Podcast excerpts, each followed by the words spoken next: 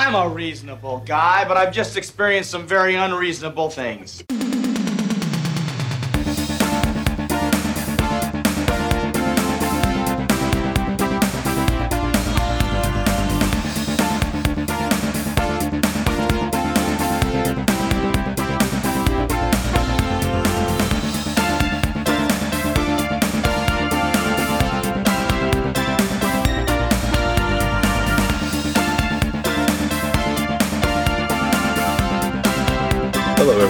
You have stumbled upon the Very Unreasonable Things podcast. I'm Daniel Sanders, the main host. and here with me today as my guests are Josh Lindsay Howdy, howdy. and Billy Bone. Hey, How is how, how is it going for you guys today? well, it's it's pretty good. We get to be a guest on a podcast that we've been on since day one. Exactly. We're really trying to get the viewers shifted here. So I decided all on my own to just take over, and you guys will be permanent every episode guests. Even when you're not here, I'm assuming. Yeah, even when I'm not here, I'll record something to where, you know, it introduces you guys. And then just I'll add some yes and hmms. And I agree with what was just said by whichever person. just throw those in there and post. So, Insert name. well, then, host, what are we talking about today? Today we're talking about Die Hard 2. I'm a cop. That was a bad guy. Oh, Man, I can't fucking believe this. Another basement, another elevator. How could the same shit happen to the same guy twice? Freedom. Not yet. Supposed to stay in your seat until the plane reaches the terminal. No frequent flyer mileage for you. And The Last Boy Scout.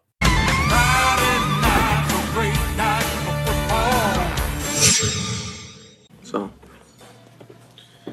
you don't think the cops could help you? Sure. After I'm dead, they'll perform the autopsy. You must be James. James? He does that with everybody. Calls me Joseph. I trust you're alone.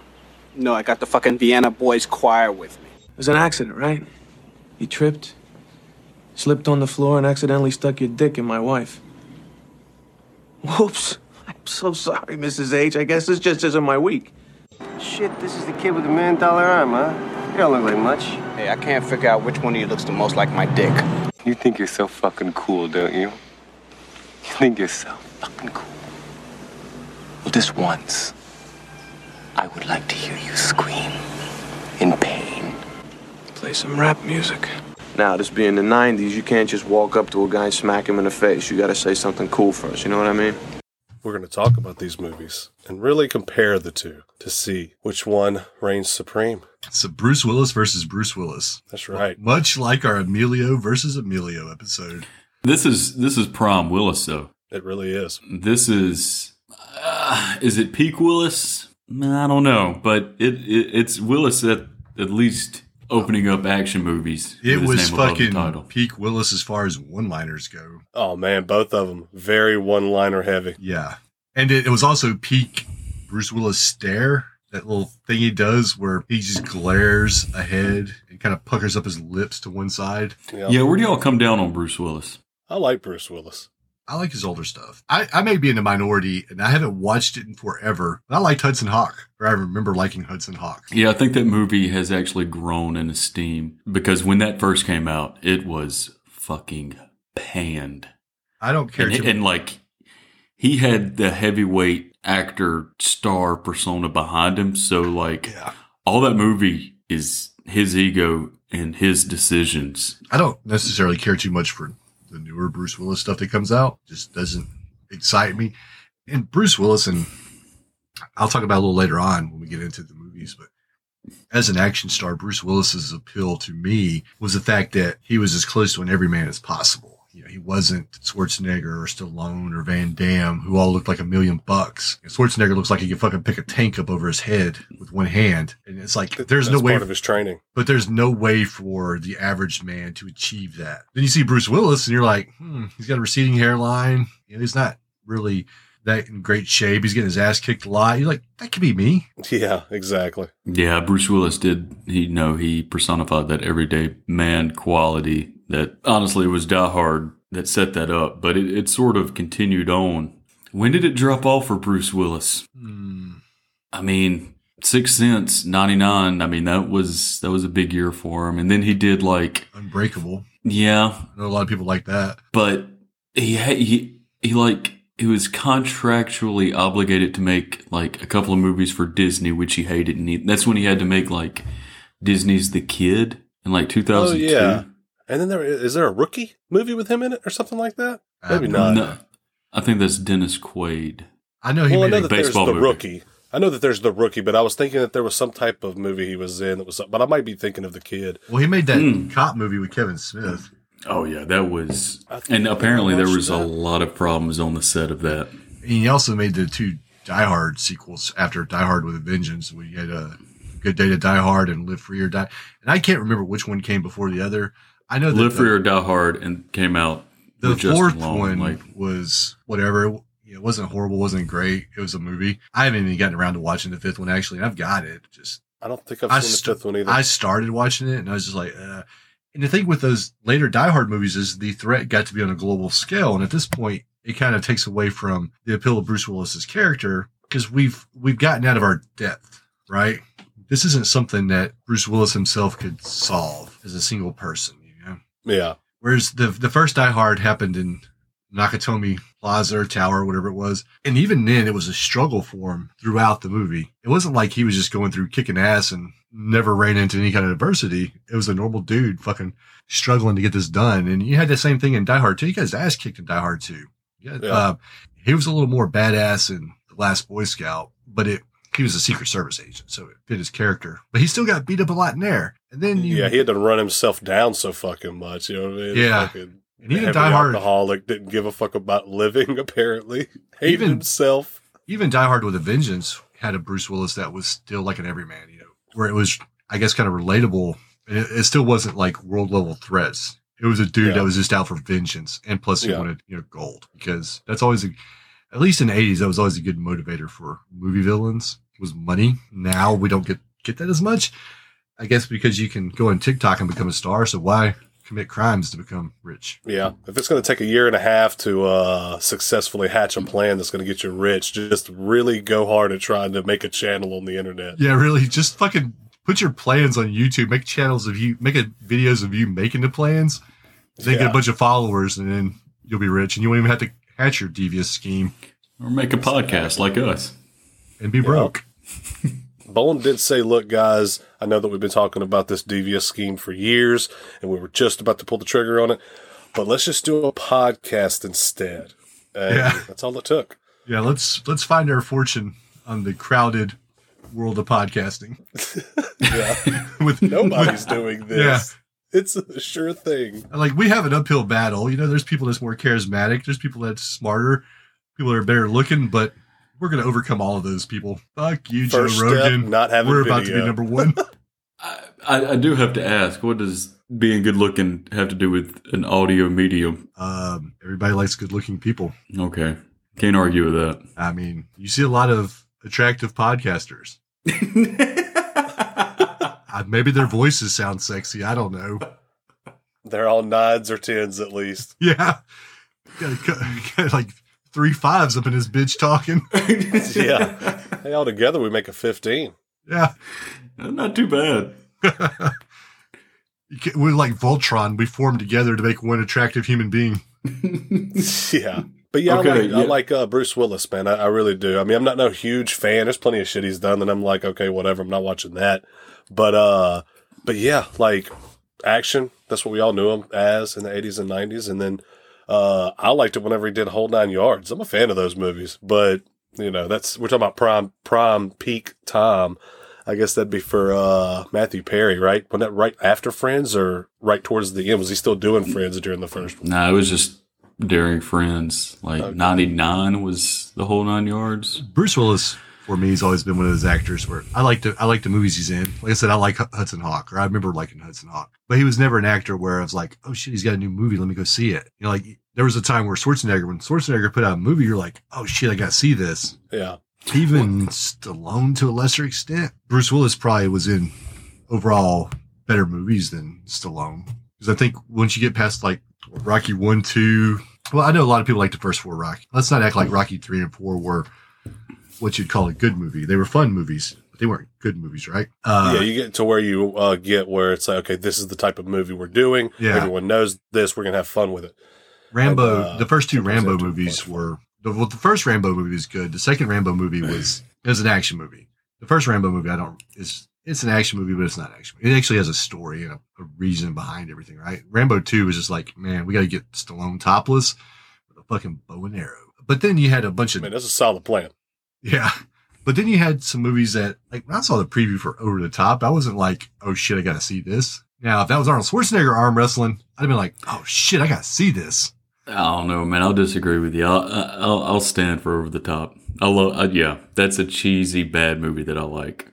Uh, saying it's fun to watch. It's just that I don't, uh, I just never had that, like, urge to see, like, everything that's, I don't know, out, like, man. It's got it's got this like just this sheen of 1986 on it. It uh, took a minute fucking- for Stallone to get there, right? He, cause he had, um, True Lies, and then I think it was like Eraser. And the You sixth- talking about Schwarzenegger? Yeah. Like I think once you got, I think Eraser might have been that last one where it's like, I got to see this. And then kind of the sixth day came around and End of Days and you're kind of like, mm, That was it. yeah, I'm good. Good. Yeah, that was his uh, decline. The beginning of his decline. Yeah, but yeah, Bruce Willis is. I remember like, and um, you know, elementary, junior high. Bruce Willis. He was, you know, probably one of my favorite actors. You know, like what happens with most actors. You know, they they age and. You know, if you have the acting chops, and you can you can still be relevant. Um, Willis was never that guy, and because I've kept hearing stories about him being a just a fucking major asshole. Like it's just really soured me on. And he's not, le- and, you know, now his movies are VOD. You know, it's like um he's pretty much Nicolas Cage and John Travolta. You know, Yeah, but yeah, I get what you mean. I mean, I, I wouldn't say he's as bad as Nicolas Cage. Nicolas, Nicolas Cage is just the worst at that. You know, he will take a fucking anything. If we if we Nicolas threw enough money Cage- at him, he would do a movie that. but Nicolas Cage can act circles around Willis though. But I was The just difference saying, like, between yeah, I wouldn't John say, though. Travolta. We say Nicolas Cage is the worst at it, but maybe he's the best at it. No, Nicolas he Cage is. talking about the always getting a paycheck. Picking any movie. That Like, dude's being like, always hey, getting a give it all paycheck though. Yeah, I mean, That's 'cause he's in debt. Doing it. Yeah, That's exactly. because he's in debt. But Exactly. I, I remember we tried to watch The Fan, or we did watch The Fan over at Daniels when I was home visiting the John Travolta movie, where he was just a fan of Devon Sawa of all people, and he played this mentally challenged guy called Moose. You do you remember this, Daniel? this was just like remember two. That's years the ago. It, though, the fan. I was thinking Yeah. fucking Snipes and De Niro. Yeah, I know. It's yeah.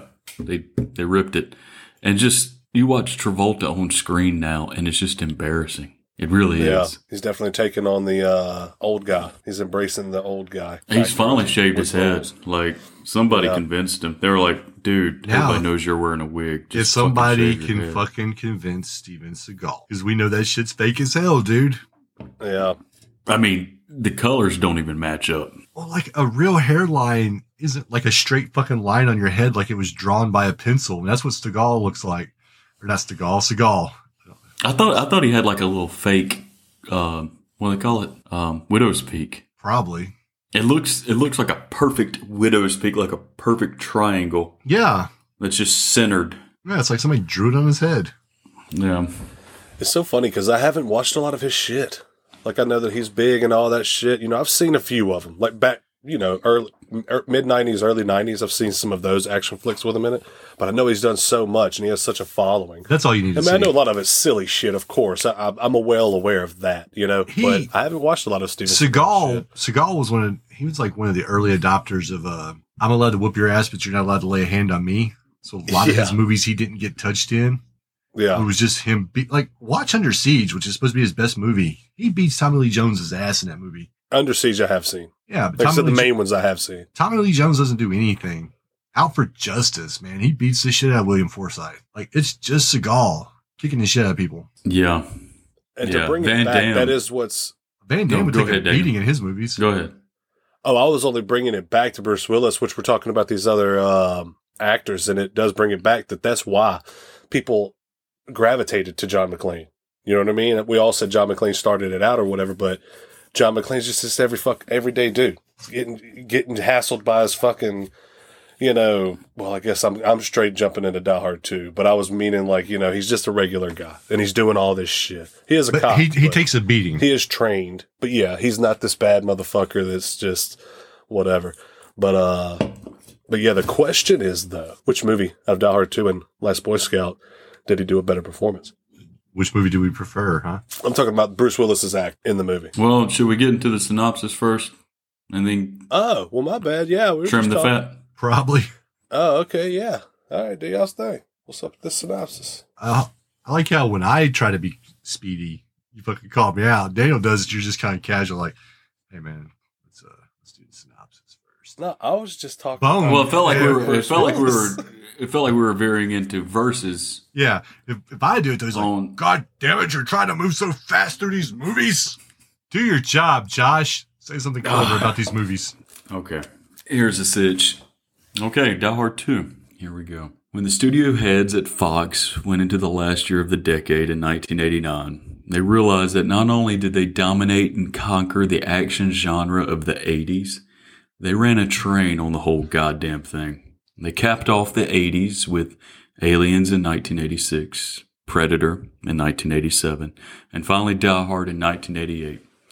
And of course, being studio heads, they were left, left shrugging their shoulders and saying, run it back. but only kind of run it back. They moved Predator from the jungle to the concrete jungle, jungle and replaced Arnold with Danny, I'm too old for this shit, Glover. They almost ruined the greatest director of our generation, David Fincher, when they absolutely couldn't stop themselves from meddling in the production and editing of Alien 3. But when it came to, but when it came to Die Hard, their newest baby, they said, fuck it, let's go big. And what's bigger than the Nakatomi building? A goddamn airport, that's what.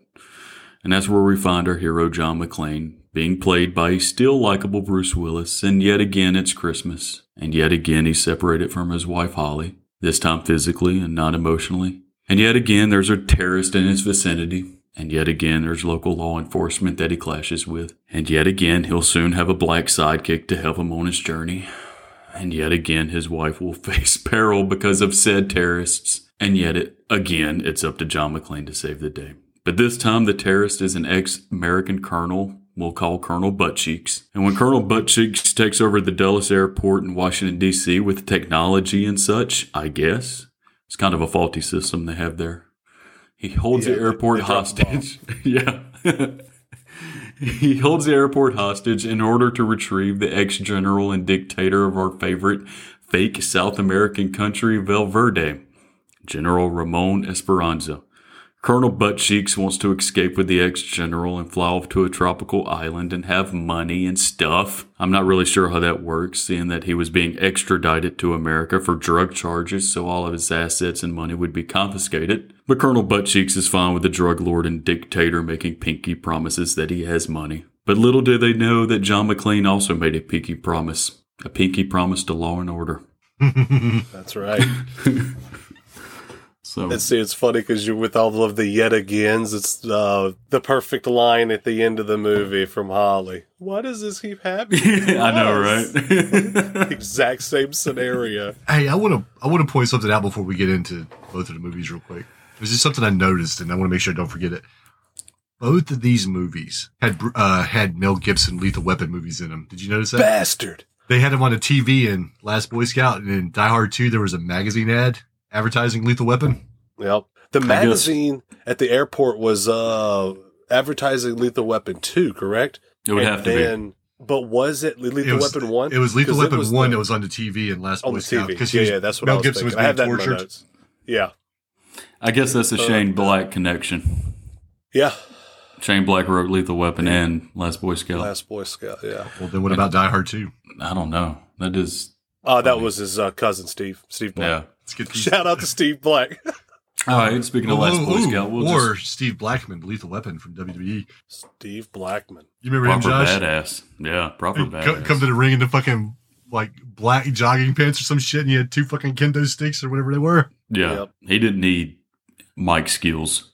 No, he just needed a fucking square jaw, flat hair, and a sweet goatee. It's a fucking Kendo sticks. But anyways, yeah, I just wanted to throw that out there in your face, Daniel. I beat you to it.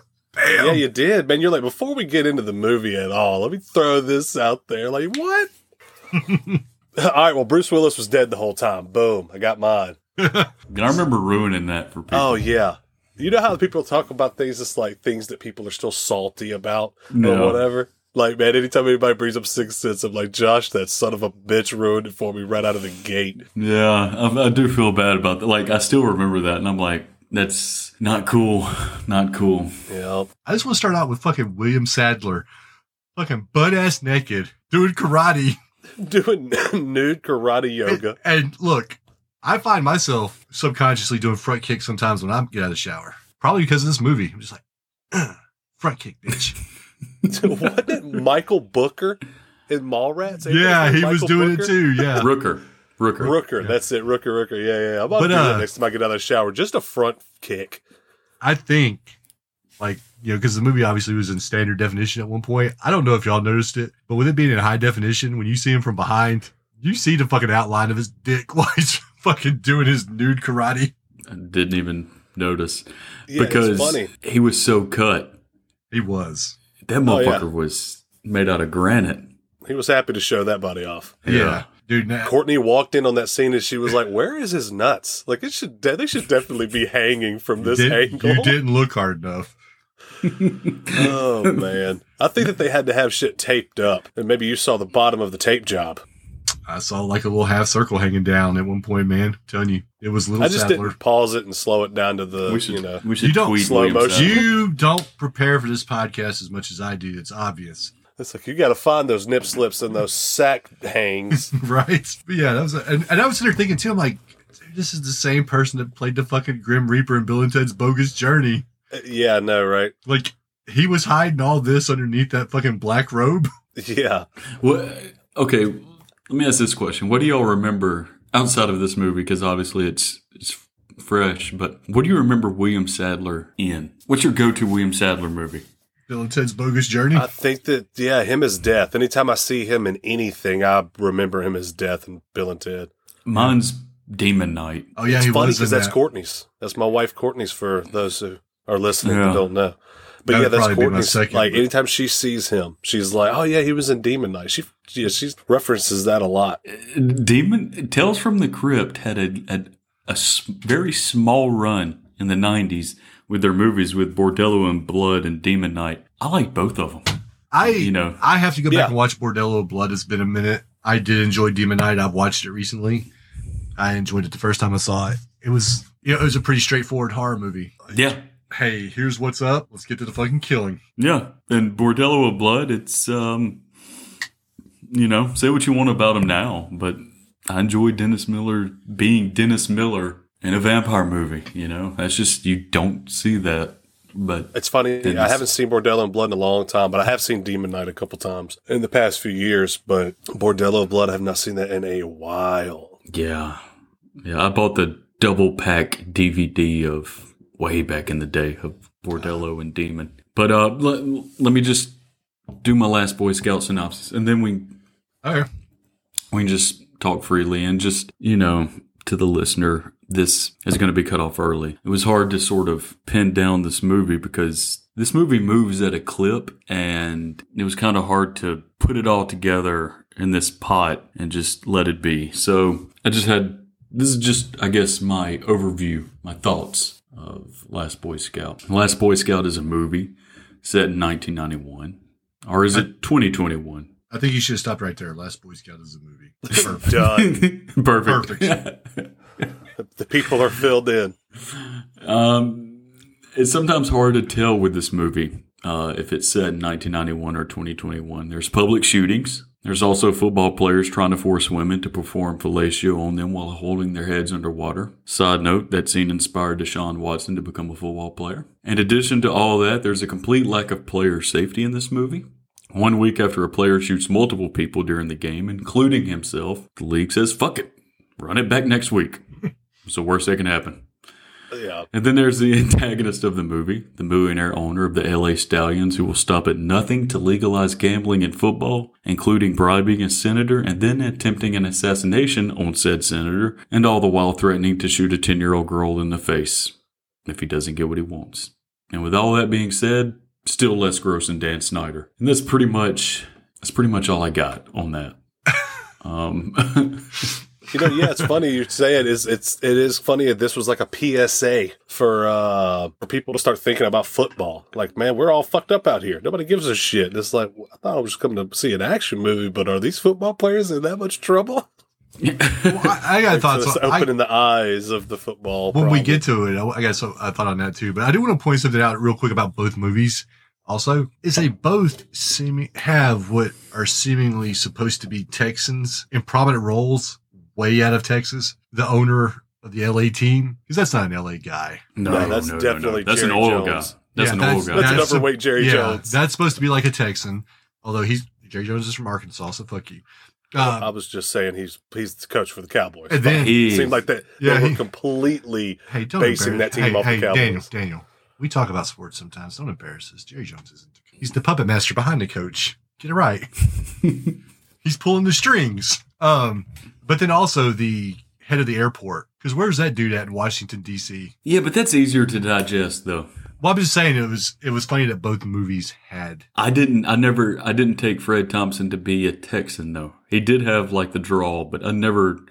The the the owner of the Stallions is.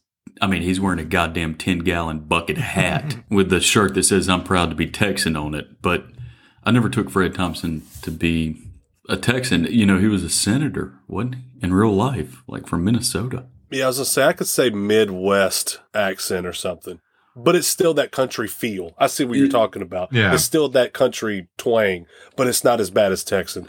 But uh, but yeah, like the other guy, he's uh the owner. Like I said, he's like a overweight fucking Jerry Jones, who I mistakenly said was a coach. My bad. Don't let it You're happen. not I far off though. You're not but far he's- off. but he is the Don't let it happen or again. whatever. You know, and that's what this guy's based off. I What, feel. uh, Which what, hell was he even the owner back then in '91? Or Yes. when- Jerry when Jones, yeah, it? they took he over owned in him in 99, '89. right? '89 was yeah. Yeah, Which opening scene did you like better? Oh, that's the last Boy Scout. What are you talking yeah. about? That's a scene that stayed in my mind for life. Like Yeah. whenever I rewatched this movie for the first time in decades, I was You're- like, "That's the only thing I remembered." So Like, I had That scene. up until watching it for this episode, I'd never seen the last Boy Scout, just for whatever reason. And I knew about that scene. That's the only thing I knew about it. That's Yeah. all anybody ever talked about. So yeah, I mean, I'd say the same thing. Most memorable opening scene, better opening scene, last Boy Scout. Although, I mean, you do get William Sadler fucking butt ass naked doing karate, but him that fucking running back shooting those dudes. So here's the sports fan in me though, Josh, and you'll appreciate this. He shot three pe or he broke three tackles. no, he would- shot. he- He shot three people. How many people were in that defensive backfield? no, and first off, they're playing in a monsoon in L.A., which There's only if anybody I'm, knows anything about L.A., it don't rain like that. I'm just saying there's all there's only five players left. So how is there still so many people fucking ahead of them? I know. Maybe they And were playing like is- prevent defense.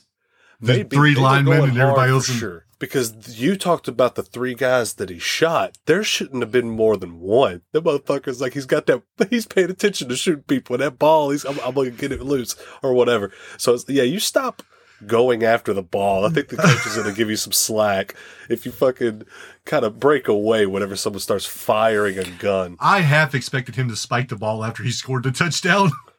But he did Dude. something much better. But then also Ain't my, life a bitch. my other thing about this scene is usually when people fix games, it's not be like, hey dude, you better start scoring some fucking touchdowns. Usually it's like, hey, we need you to throw this game. Because that's an Yeah, I know. easier outcome to control. Yeah, you, could can throw a accidentally not game. get- Yeah. you can throw a game. You can throw a fight. But you're like, hey, you need to fucking win this. You're like, whoa, wait a minute, man. this defense is tough. I, I don't know. Yeah. I- And it's I funny wanna- because upon this rewatch, I first time I realized it was Billy Blanks. Yeah. And wasn't that the Tae Bo guy or some Yeah. shit? I was trying to Yeah. remember. It was Tae Bo. I was trying to Yeah. remember which thing he did. But I was like, look at this fucking guy. I want to go back just a minute before uh, this football player Billy Billy Ray. whatever his name is. His name's Billy in the movie. Before he gets a phone Yeah. call in a locker room, which I don't know how often that happens either. But Yeah. the opening credits of the guy doing like his Monday Night Football Oh, yeah. is amazing. Yeah, I had that in my It's notes too. so good. Yeah. it sounds like it could be a real fucking song. A great night for football. Like that shit got stuck in my head for a day. The NFL, the NFL should start doing Friday football and just use that song. Yep. dude and how the credits came in with Yeah, the I love the intro whole thing. it's it was amazing it was like Yeah. I I don't- i'm fucking in I don't even remember the fucking credits for Die Hard 2. no i don't think there's much i think it's just like Explosion. Die Hard 2. how bad is that subtitle though Die Harder? does Oh, not yeah. age that well I know it's, so but it's great. It's it's great So in it- a bad sense. oh it, Like instead of Die Hard with a Vengeance, it should have been Die Hard Three, Die Hardest. yeah and then like i'm not dying motherfuckers part four part five is you can't kill me you sons of bitches part six is i'm dead but so I think we can agree that that last Boy Scout, and again, again, I love Tony Scott. I think this might be probably one of my favorite Tony Scott movies. But he he's a Brit. He he's uh, English gentleman. Does he know that we play American football with lights on? It's, It's pretty fucking dark. It baby. was It's, so uh, goddamn dark. It's a dark movie. Though, like every like even the daylight scenes aren't really that bright. It's just a dark movie. Yeah. It, Yep. it just yeah i was like man it, it first off it's it's a category five hurricane in los angeles people should be at home not at a football game they're not even turning on the lights the fucking texas millionaires like god damn it we're saving money on energy fucking football players are getting personal phone calls at halftime It's- it was just bananas but i think we can agree that you know what to begin the movie last boy scout has the advantage over die hard 2 Oh yeah, that's one of the more memorable Yes. opening sequences in just movies. Period. Well, really, and I mean, to be honest with you, what is the open sequence for Die Hard? He's getting a ticket. mean, his getting his fucking car towed. No, Yeah. motherfuckers, the opening sequence is William Sadler. no, that's not the opening Yeah. sequence. It is no, for the opening sequence is him getting a ticket. nope. The The, only first thing I was him remember is trying to stop. y'all can't see me in the fucking camera because you're listening, but I'm doing my William Sadler karate. Well, they that can't see it because this really is an audio Bo. medium. I mean, it did. He got him fired up. Like he forgets No, but the ticket. yeah, ten minutes of the movie that happened before. the- the- well, that's because the, the fucking ticket scene was stupid. Yeah, it's like I said. I mean, so whenever you finally get up to it, it's yeah, you're getting a lot more. I- Honest, I agree, Josh. I mean, I don't know what I'm really trying to say, but Last Boy Scout definitely. honestly, I would say Better this. opening. I would leave the scene of Bruce Willis trying to use his cop connections of getting out of a ticket out of the movie because that takes away from the everyman status. And it's almost Yeah. like, look at this motherfucker thinking he's special, about to use his cop status to get out of this ticket. Fuck that piece of Well, shit. But I gotta but pay my tickets. Time, you know, at the same time you say that, this is in 1990. The people who went that love John McClane, they're like, man, this dude can't catch a break for shit. Even his like brothers in blue won't even help him out. Possibly Poor John McClane. You know, I mean, I get what you're saying, but I was just saying, watching that scene, I didn't think that. But it is funny because in the 80s, they were real bad about what you're talking about now, and it goes farther. If you had a fucking badge, you could kill fucking 80 terrorists. As long as there was a fucking reason and you just are like I am a "Alright, cop. it's been a long day. I'm a cop. I'm going home stealing his fucking motorcycle. Yeah whatever the case may be. You know? Cobra. yeah. Yeah. and, and i mean there's no consequence. It's like thanks, thanks for helping. This there's fucking bodies piled up everywhere but you know hey you got that badge. And it's in both of these movies. And fucking whatever we'll get to it but in last boy scout he's not even a fucking cop you know He's a private No, detective. yeah. He's a private detective and he's blowing No. these fucking people away and just Yeah. nowhere. And the cops are still like, next time, God damn it, we're going to bring you in. And then the next time happens. It's like, hey, look, I know I told you next time, but what I really meant was next time. yeah, like This look, is your last warning until I give you your next last warning. This is your last warning for now. Hey, Joe Hallenbeck, it looks like your fingerprints are on a gun that killed another cop. How many times have I told you not to do that? Right? Exactly. what, I, what I will say about both of these movies, though, as far as like their plots, I like they're both just simple fucking plots. They're not overly convoluted or anything like that. hey, we got a fucking drug lord that these rogue special forces guys are going to help fucking get to a tropical island so they can drink fucking pina coladas and count gold doubloons or something. And then, Yeah. uh, and then the other one's like, hey, here's this fucking team owner who wants to legalize sports gambling because he thinks football. Now he was way off base though because football's dying. Yeah, Oh God, that this movie. I made the I made a note uh, when I was taking notes because they kept saying football was dying. As we speak right now, the seventh round of the NFL draft would probably have more viewers than Game Seven of the NBA Finals. Yeah, football is. I don't dead. know. I don't. I get what you're saying. right. I don't know if maybe the NBA is accurate because I think it's gotten pretty popular, but definitely the World Series. Nobody gives a shit about. That. I don't think the NBA is as popular as you think it is. I think the it numbers is. aren't there. Do you look at the numbers? I hear things. Fucking Isla. I don't know telling you- anybody who gives a shit Isla about the telling you about the ratings on the NBA doesn't count. She's got don't last week's data. People, I, I do think the NBA is pretty popular though. I think you might be off base on it, but I get what you're saying. And yeah, like the fucking draft is going to draw more viewers. The seventh round, when they draft people you've never fucking heard of, are going to draft or are going to draw more viewers than just other things. So yeah, whatever. Uh, Shelly Marcone, Yeah, Was way off base. Name. What a great name, Shelly Marcone. way off base on the death of football. He didn't have to go through all that. He could have just stayed course and been rich. And I like how the, the fucking crux of the movie apparently in Shelley Marcone's gripe is free agency. Goddamn Yeah. free agents have ruined the league. Yeah, I, I put that in my notes. It's like, God damn, You know, free Last agents. Boy Scout was ahead of its time because free agency wasn't a thing in 1991. Free agency didn't come about in the NFL till 1993. That's crazy. I wonder if at the time they were trying to push for it real hard. Possibly. Had you to know? have. Yeah. So this movie was probably funded by team owners like, hey, we just put in this message about free agency. Probably Jerry Jones. The- Yeah, Well, probably Hey, so. hey, look, I'll fund this movie, but uh, you got to make a character out of me. I Okay. think- I don't know. I feel like his team benefited off because Charles Haley, Deion Sanders. Yeah. Well, he just he funded the movie. He just said make a character out of me. They're like, perfect. we got the guy. Yep, Hey, now- exactly what was that? Hey, now Tony, I heard you were uh uh uh putting dialogue in there where uh I hate free agents. No, that ain't true. We got Deion coming over. He just doesn't know it yet. What uh so the main characters, what about those? Like what let's start with Bruce Willis and then we'll do the Yeah. sidekicks. Yeah. So Joe Hallenbeck versus John McClane, Die Hard Two. Joe Hallenbeck is a horrible name. I love it. It's so I love it. It's like Shelley Marcone. I, I don't know. Shane Black. He he, he got it, but right on both accounts. The better name was Jimmy Dix. That was the name. But anyway, Oh, all of the names. Darian Um, as a daughter. Like but I love yeah. it. John McClane.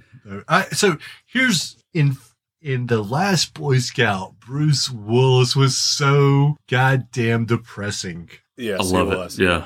He was beaten And- down. He was so defeated. In Die Hard 2, John McClane was a fucking quip machine. It was one liner after one liner. Bad one-liners. The one thing I Yeah. pre- one thing I really appreciated about the last Boy Scout was at the end of the movie when he was like, "Hey, I'm thinking about taking you on as a partner." He's like, "What do I need to know?" He's like, "Well, this is the '90s. You can't just off people. You gotta say something cool first. Mm. I like how they drew attention to that Yeah, because fucking Die Hard Two is full of that shit. it is. I And see, in um, Die Hard 2, you got McClane. He's happy. You know, things are work. He's working on shit with his wife, so he's in a good place. Besides, you know, the car being towed, that's bullshit, and the airport's always a headache during the holidays. But other than that, he's good. You know, and then shit just happens again, and he's just he's John McClane. He's a cop, so I- he's gonna try to stop bad things. excuse me. I feel like You there's know? probably more depth to the character in Last Boy Scout. Yes, Joe Hallenbeck, because Yeah. I mean, you know, they go over some of his past, and then he's like you said, got a lot of history. Yeah, and that's what's good about um, whenever you have a person that's depressed and you're like, what the fuck is wrong with this guy? It's intriguing. You're like, I wonder what the hell this guy's story is. You know, when you're just happy go lucky, it's like, okay, this guy's fucking good to go. You know, he, Yeah. he has everything he wants. There is no mystery. and and I think maybe part of the problem with John McClane and Die Hard Two is that Die Hard Two rehashes a lot of stuff from Die Hard One. A Like, lot. Hey, let's let's go Yeah. back into some kind of fucking vent or something. You know, let's do this again. Let's say yippee ki and I get why you say it because it's like I'll be back, right? Yeah. But it feels like a rehash of the character. It it's but but it's like, hey, you know what we need? We need more one liners. And if you That's- took a lot of those out, I think it would have been better. Yeah. Where's the fucking door? Yeah, that's the Bothered worst one, me I for believe. so- Yeah, it is. yeah, It is. exactly, dude. I, yeah, and then the I one thought the same like, thing. "What is this? A tag team?" Whenever the Yeah. two of the guys are coming after him. Yeah. Now, the one thing I did like about, I, I'll say I like about John McClane in Die Hard 2 as opposed to Bruce Willis's character in The Last Boy Scout is the vulnerability. There's more vulnerability. Like, and I'm not talking about like emotionally, because I don't think any of them are vulnerable emotionally. They're both fucking as, you know, one sided as possibly could be. One's super depressed and one's just fucking making one liners. But I'm talking about physically. He doesn't win the fight with William Sadler. No. Like Uh-huh. it's it's through ingenuity that he comes out on top, and he gets his ass kicked a lot, and it's not by choice. In Last Boy Scout, it's almost like Bruce Willis is allowing people to just beat his ass because he tells that dude when he gets caught, he's like, "Touch me again, I'll kill you," and then he kills that dude. Like he said, it's cool, but it's almost like I'm untouchable. I'm only letting you. You're only doing this because I'm letting you Yeah, and he's just better than everybody. And I get it, he was Secret Service, but still, I just preferred the physical vulnerability of John McClane as opposed to Hallenbeck. Yeah. I go with Hallenbeck though because they they touched up on his past, and I go with Hallenbeck because he's so goddamn downtrodden. Like, there's not a scene where this motherfucker ain't smoking a cigarette. He looks dishev- disheveled in every scene. He just looks like a broken man. So I like the the contrast of him being a broken man, but also still being a badass because it's just a nice contrast. I feel like the smoking was just in Bruce Willis's contract. He's like, look, I'm going to smoke about three packs on the screen in each of these movies. Mm. Now, how you get those in there, I don't care, but I'm going to smoke those motherfuckers. Make it happen. I mean, every scene. I mean, it. Yep. to the point where it- they even make fun of it, and it's hilarious. Later on, whenever With Damon Wayans? yeah, He's like, "What would "All Joe do?" Joe do? He'd kill a bunch of, shoot a bunch of people, and then smoke, Smoke some a- cigarettes. smoke a lot of cigarettes. yeah, some funny shit, man. And then just going off of that, dude, whenever the daughter scares him, it is so fucking funny. That got a genuine laugh from me because he screams like a bitch. You know, Yeah. it is so funny because he's like, and it's like, what the fuck? But yeah, but but yeah, for me, I'm, I think that just looking at the two characters.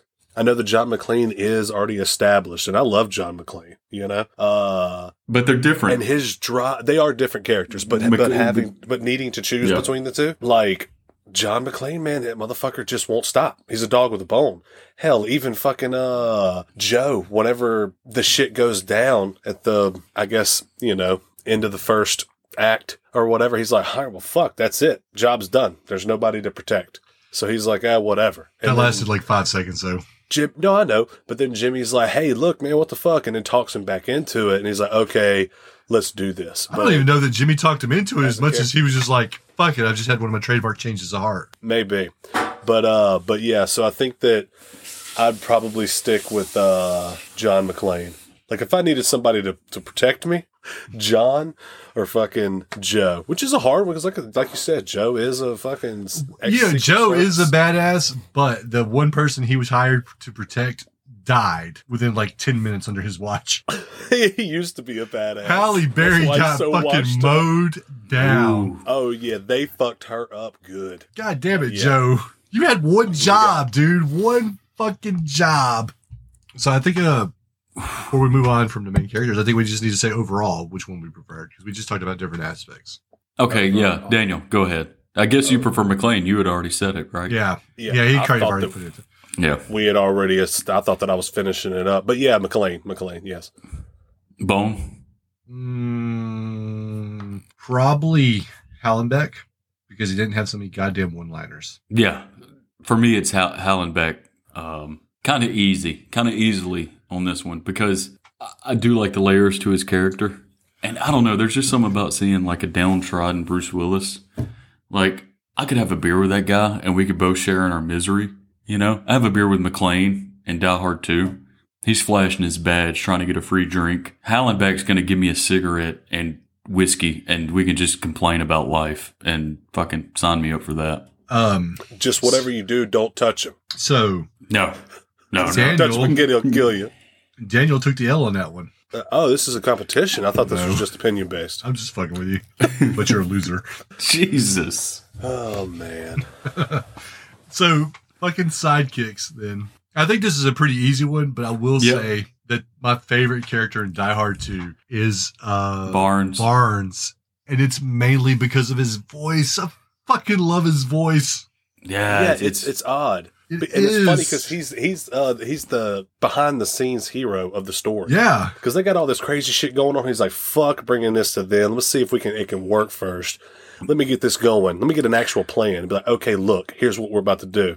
So he did help, but his voice was funny. His voice was like it was like a a cheery voice in a family movie. It was really it was like out of place. I noticed that because he's like, "We could do it." It was so funny, man. And it's kind of a higher pitch, whatever. You know, Yeah. Whatever, whatever Yeah. it was, man. His fucking voice. I was just like, yes, yeah. this is it the was so- guy. And he, he sort of, you know, uh, our podcast takes the name from Big Trouble in Little China. His character is kind of the hero. Hey, that was we were saving that reveal for the Big Trouble episode that we're eventually gonna do. Okay, but what was No! There goes the Thanksgiving extravaganza episode in 2022. Thanks a lot, Josh. yeah. But yeah, because he's the one who figures everything out, you know? Wang Chi. Yeah. That's who you're thinking of. Yeah. Yeah. And Bruce Willis is the Kurt Russell. But um Jack Burton, sorry. But then but then we have Jimmy Dix on the other side. And and this is you know, this is peak Damon Wayans, right? I this was, is it. I was surprised by how much I liked this character. I, I believe so. I had like this kind of notion of what the movie was going to be going into it, and it was completely different than what I thought. And Damon Damon Wayans' character, because you kind of have a lot of times when you have these characters like that, where they're like, let's say in his case, you know, he was a star athlete or whatever. They're they're going to be too cool. Like if this movie was made now, that character would Oh. be too cool. Yeah. Whereas Damon Wayans' character, once again, had vulnerability.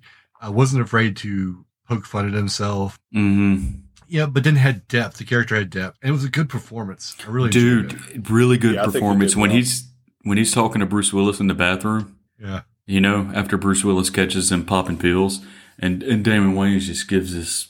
Just, yeah, it's like you said, it's just a really good performance, and he's got the best line. Not of the two movies, we'll get there, but he's got the best line in Last Boy Scout when at the very end they're going to face Shelley Marcone, and he comes across the guy who was forcing the woman to perform fellatio yeah. and he threw the football. And he's like, Jimmy Dix, you motherfucker, you broke my nose. How about I kick your ass? And Jimmy Dix puts the shotgun to his face. He's like, How about I kick you off the fucking planet? Oh yeah,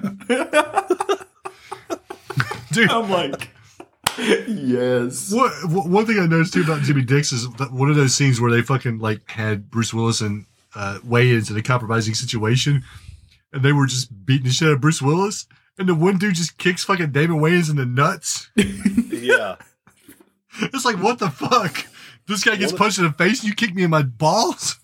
One of the funny lines from that scene, from that moment that I laughed at was, uh, fucking Damon Wayans whenever he, uh, or Jimmy, you know, he's like, uh, we're getting our asses kicked by the creator or the inventor of Scrabble. Yeah, that was a good one. Big fucking words.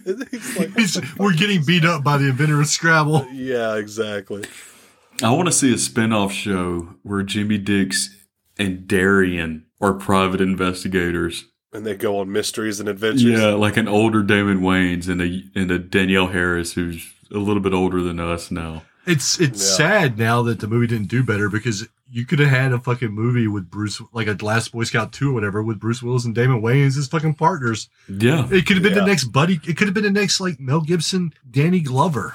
it should have Yeah. been. And it's funny because that's the other thing that I was talking about with cops and getting away with anything. Like he's a fucking mm. ex football player that's been in trouble, you know, in L.A. in 1991. And Yeah, he's sitting there just blasting fucking people away as well, and he's getting away with it because he knows this guy who has a badge, or I don't even know if he Are used to have a fucking badge. No, Yeah, he never had a badge. He's just got a certificate, a laminated certificate card. He's like, He saved the president's job." life, so Yeah. he's got like immunity forever. Yeah. One thing I noticed about, and this is once again, this is gonna be the sports fan in me. But how much fucking money did Damon Wayans make for playing one year of pro ball? I don't 'Cause that's all Those I pants took were six hundred dollars. But they they said like what eighty nine to ninety. That was the only year they listed as him playing for LA. Yeah. And then, but he's paying for Halle Berry's uh, home He's got multiple fucking cars. She's got two cars that he's paid for. You know, he's got six hundred fifty dollar leather pants. Like, dude, what? And of this was fucking before free problem. agency. Yeah. What the one thing I will say is I think at that time the draft con like a rookie contract was huge because that was one of the problems that they solved later on was rookies were coming in making more than established players. Because I think Matthew Stafford was one of the last people to get a big rookie Bradford. contract. I think it was Yeah. Bradford. Well, I mean Stafford would have still been one of the last, so I'm still correct. Bradford might have been the last. That was a waste of money. But you get what I'm saying. These guys. So maybe he did have a bunch of money, but shit, dude. One year and you're living the fucking high life like nonstop. And now you're about to become a fucking detective. Private, private Yeah. detective, not But but of course proper detective. they make out like Bruce Willis is down on his luck. You see him sleeping in his fucking car. Kids are talking about stealing his fucking watch, and then he goes home to a nice ass house. I like how But the that's the concept thing, of money man. doesn't exist in L.A. Yeah. But that's the thing, you know. We keep saying all this thing about him going to be a detective. I mean, shit. The whole point of uh, Halle Berry, uh, her character Corey or Carrie, Corey, Corey. yeah, Corey, Corey. she uh, had information that could help him get back his job. You know, into the league. Yeah, well, that ends up getting all put out there. So maybe possibly, he, and he helped. So maybe possibly he helped save a senator. he never so- said anything about going back to the league though. At the end of the movie, he was he- he, was he all goes in on his idea of being a detective, Um, I mean, that's true. But or he could be a fucking quarterback slash detective. oh yeah, man, be a detective in the off season. This is my Yeah. side Training. gig. oh, he's the the best. What did he say? The best arm in the league, The Best National arm League. the National League. so yeah, I think it's uh, across the board. We're going Dix over. White. yeah, Yeah, Barnes. and I mean, because you got to look at it. I mean, really, uh, and really, hold on. Let's back up because we're leaving. Uh, uh, is it uh Melvin? That's his name, right? Melvin or Marvin? In Die Hard Two. Marvin. oh, you Yeah, talking about Marvin, oh, I oh the dude like in he the would be fucking more of a sidekick to John. Well, he had two. John Barnes. John McClane had like two sidekicks, man. He had fucking Yeah. Marv. So that's he had, I'm saying that's he real had hard. he had but an it is a underground. for Joe. yeah, he had an underground sidekick. And then he had like a Morlock, above ground. and Yeah. then he had a regular person on the top side. Yeah. But what kind of fucking? And I, I had this in my notes too. First off, the baggage luggage scene, or not baggage luggage. Wow, that's that's a horrible phrase. Cut that. Forget that. I'll leave that in. Don't worry. But the the luggage The luggage area baggage. where they're sorting and stuff. Let's just keep Yeah. saying luggage baggage over and over. It'll be two hours of it. Um, but how is there no people working in there? What kind of fucking right? airport is this?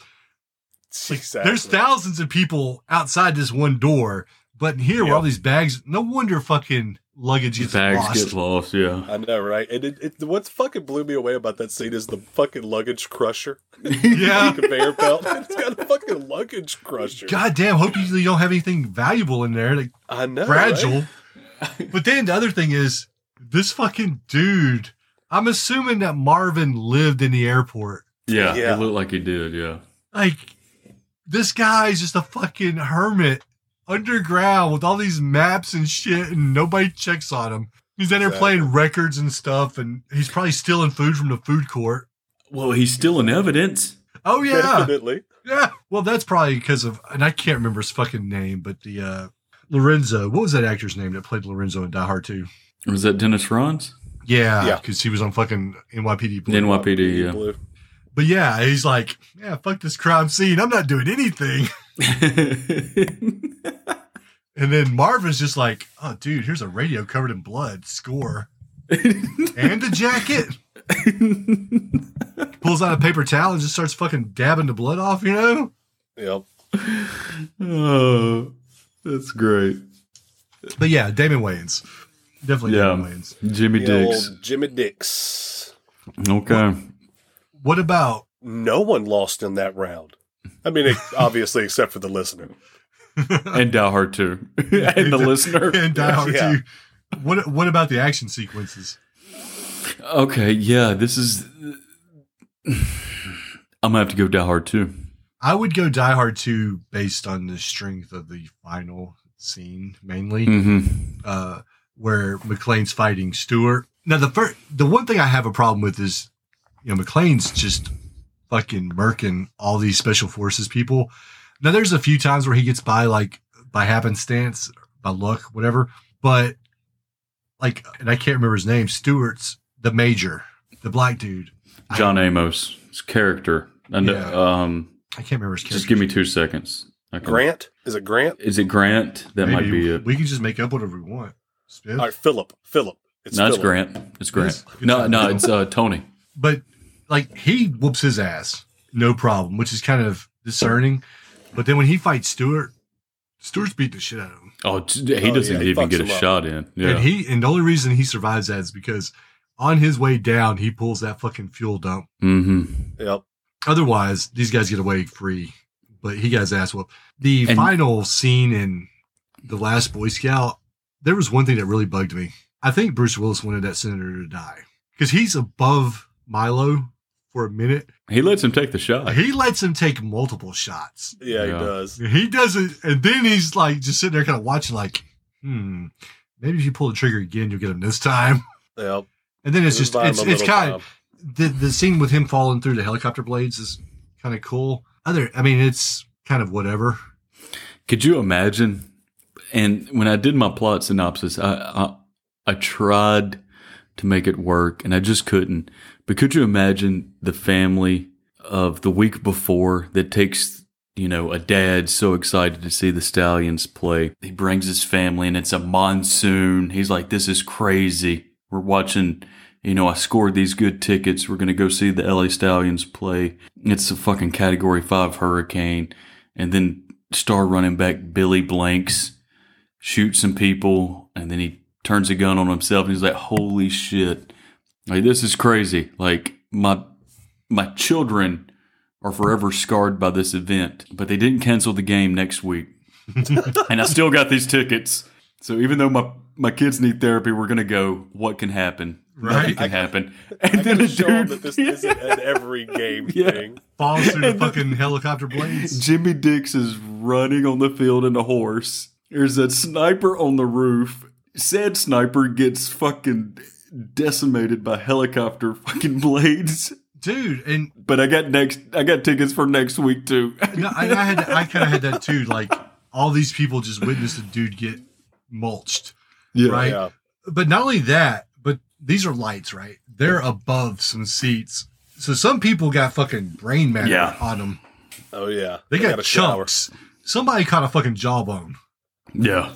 Exactly. Like, hey, Jimmy, can you sign this? But yeah, I agree. I mean, Die Hard 2 definitely has the more action. I mean, because you have, I mean, from the get go, he has altercations with a couple of people, and then there's the shootouts and this, that, and the other. You got this whole thing building up. They crashed a fucking plane. You got a snowmobile chase scene. I mean, come on, man. Which Yeah. explodes for no goddamn yeah, reason. gonna You just exp- oh man!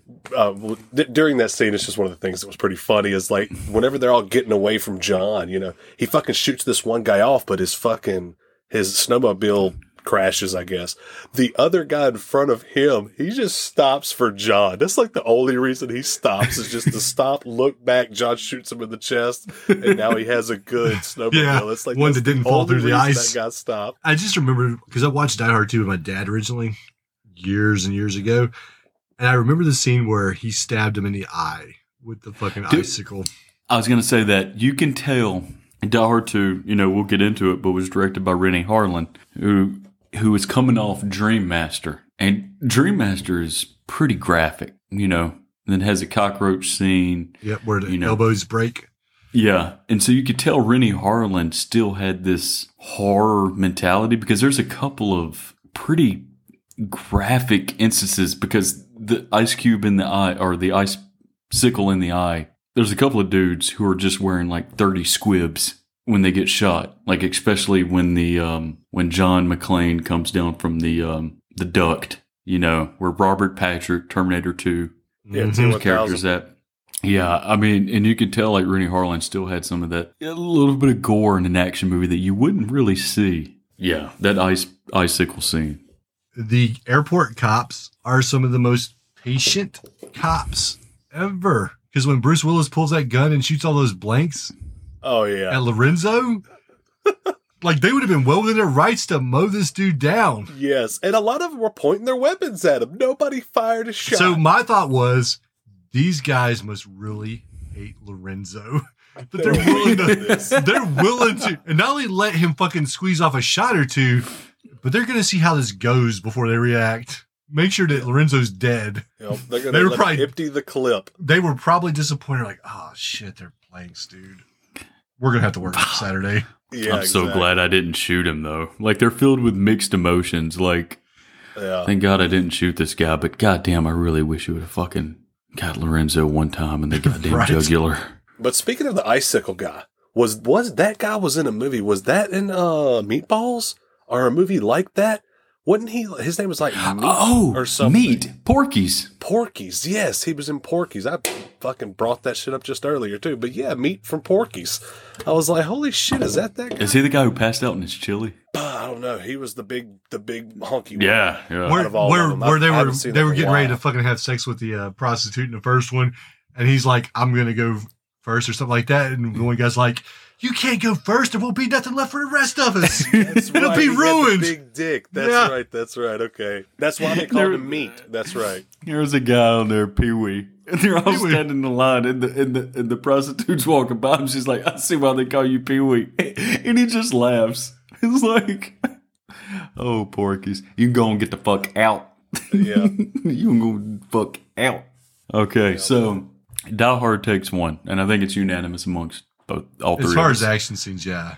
Uh, action scenes. And, and we probably should have continued talking about characters before we talked about action scenes. I think I got ahead of myself there. So let's mm. circle back to characters. We'll just before we talk about the villains, let's just talk about the supporting cast in general. Or let's not. So I know we jumped ahead and started talking about action sequences, but we should take a moment to circle back to the supporting cast. Yeah, can we can we both acknowledge that that was your fuck up? Or me and Daniel, can we both acknowledge that you fucked up on that bone? Can Yep. we all acknowledge that you can suck a peanut out of my asshole?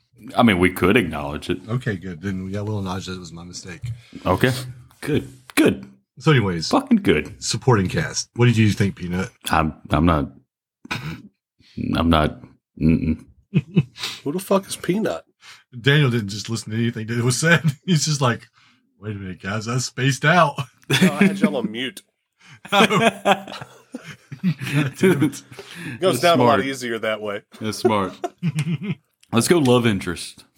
Who you got, Bonnie Bedelia or Chelsea Field? Bonnie Bedelia?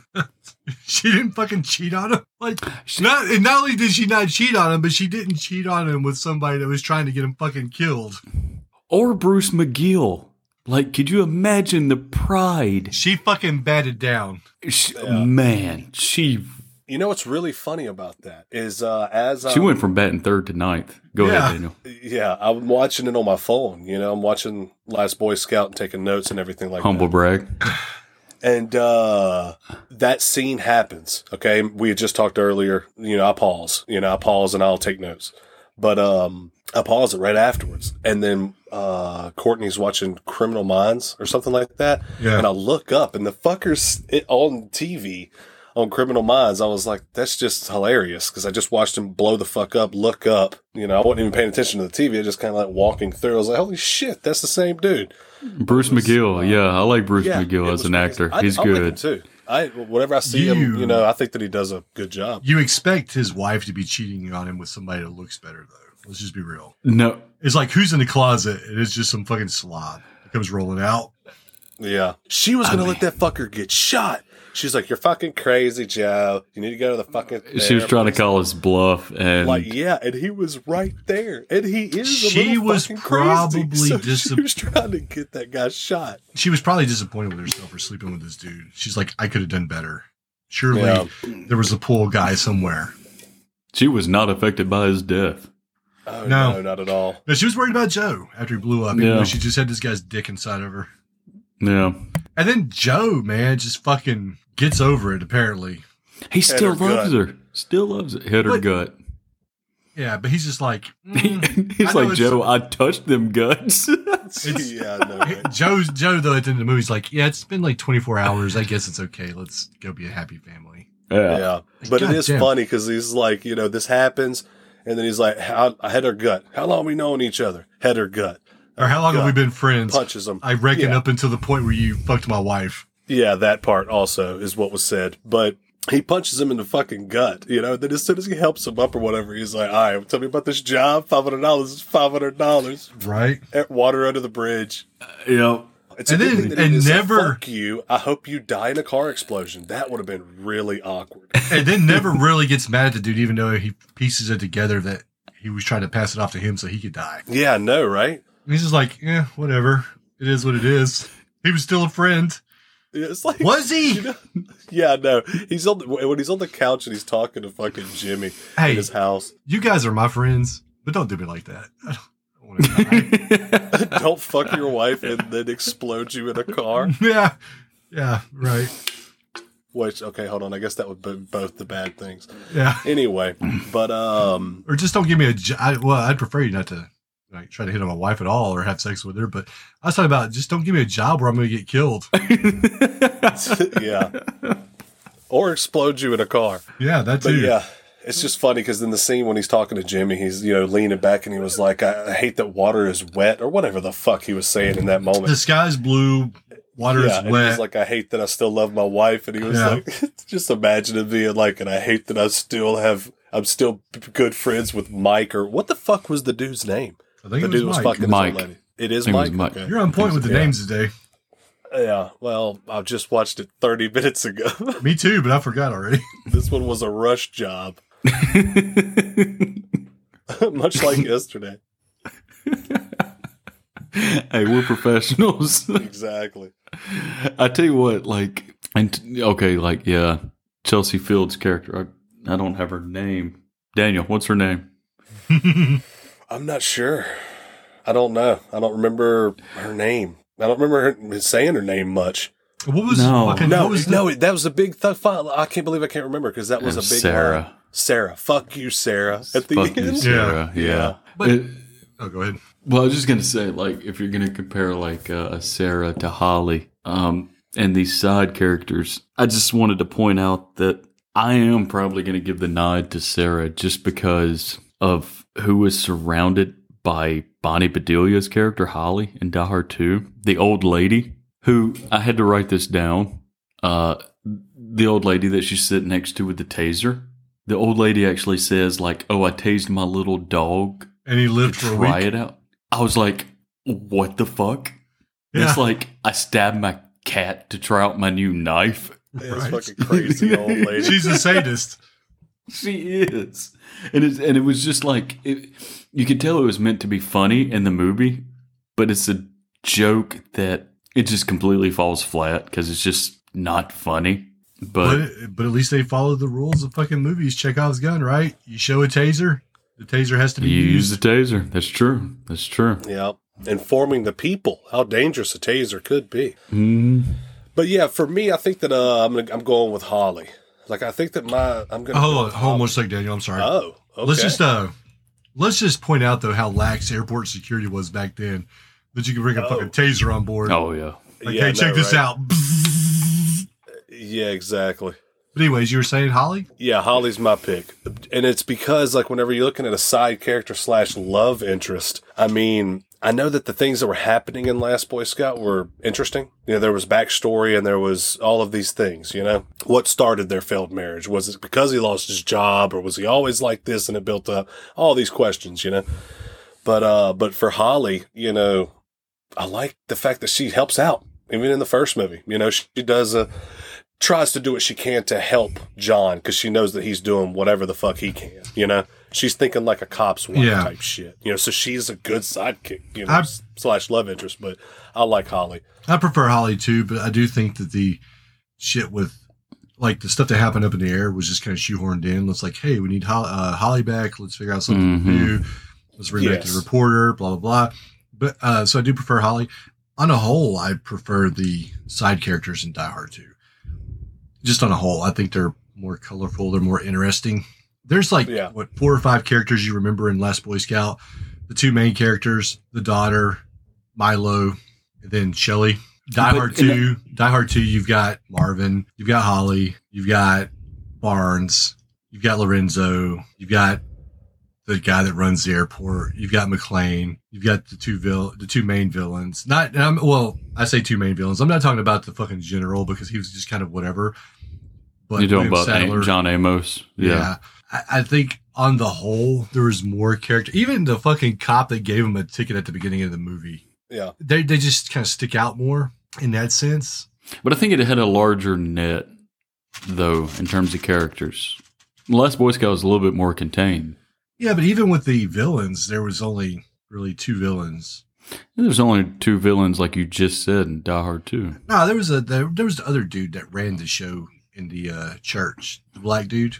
He never he didn't die until the plane blew up, but I remember him. Yeah, but I- but I also remember the guy who was playing the piano in Last Boy Scout, who is a pretty famous character actor, and the guy who hit him. The guy who hit him is a pretty famous character actor. Sure you and do. I say famous. I use famous very loosely. I mean, that was a great scene. Tell us about it, IMDb. I mean, I should, but I'm going to digress on this one. But yeah, But you prefer okay, you prefer Last Boy Scout. Me and Daniel prefer Die Hard too. Yeah. Jo- Josh takes the L, even though we're not counting. I'm just messing. I don't fucking care. well, I, I, do care, loser. I didn't know this was like a, a competition. It's nothing I until I, thought it just was dec- opinion based. look. It's nothing until I decide it in my head, and then spur of the moment. It's this. So once me and Daniel agree on something and you disagree, then It's just gonna be opinion based. yeah. exactly. I was just gonna say I'm waiting to see what the hell Bone's fighting for. Like I don't even know what the prize is. I'm excited. The prize is free agency. We're able to go to other podcasts. yeah, exactly right. So, well, let's talk about the villains then. Well, I'm just gonna. I'm a. I'm a. You know, uh, I prefer Milo over anybody else. I like Milo. I like that. I like his character. I do like Milo, but um, I, I myself, I'm going to side on Sadler. He has the. Once again, I, and I hate to keep going back to this, but goddamn, that dude was doing nude karate. But he's also, I don't know, man. He has such a fucking like stone cold presence in the movie. He, he does. You know, it's really effective. Um, I think he's an idiot at times. It's like, hey, this is we we know that McClane survived this first one, but whatever, we're not going to check it the second time either. And then it's like, oh, we see this motherfucker parachuting out of this plane, and we're just gonna be like, lucky bastard. Well, the cops were Yeah. coming. Fucking take a few shots. Maybe you hit him. Yep. Y'all have me, I wasted think- plenty of ammo on other things. For And me, I- I, think that it's gonna be uh, Die Hard as well, just because based off what you said a second ago, you know, like those are memorable characters. So, Oh, I didn't say. I don't mean Die Hard on the whole. I just mean Sadler versus or, yes, the or bad Stuart versus guys. Stuart versus Milo. But I think on the whole, Colonel probably Stuart. last probably last Boy Scout because you add Shelley Marcone in there along with Milo, and as a pair, they're more effective. The general adds nothing to William Sadler. Yeah, he doesn't. But is that two different things? I thought that you were just saying like, They're both bad, guys, guy. bad guys, whatever villains. Oh, okay. Because I thought you said uh, main bad guy. I- I pro- I probably- versus Marcone. I whatever the fuck his probably meant that, but here we are. Is. Okay, yeah. So as a whole, Die Hard. Daniel but like you remains said, Josh, unmoved. There's bigger net there. Yeah, and, and I'm not saying like oh Die Hard, Die Hard, Die Hard, everything, but there are things about Last Boy Scout that I do like better than Die Hard.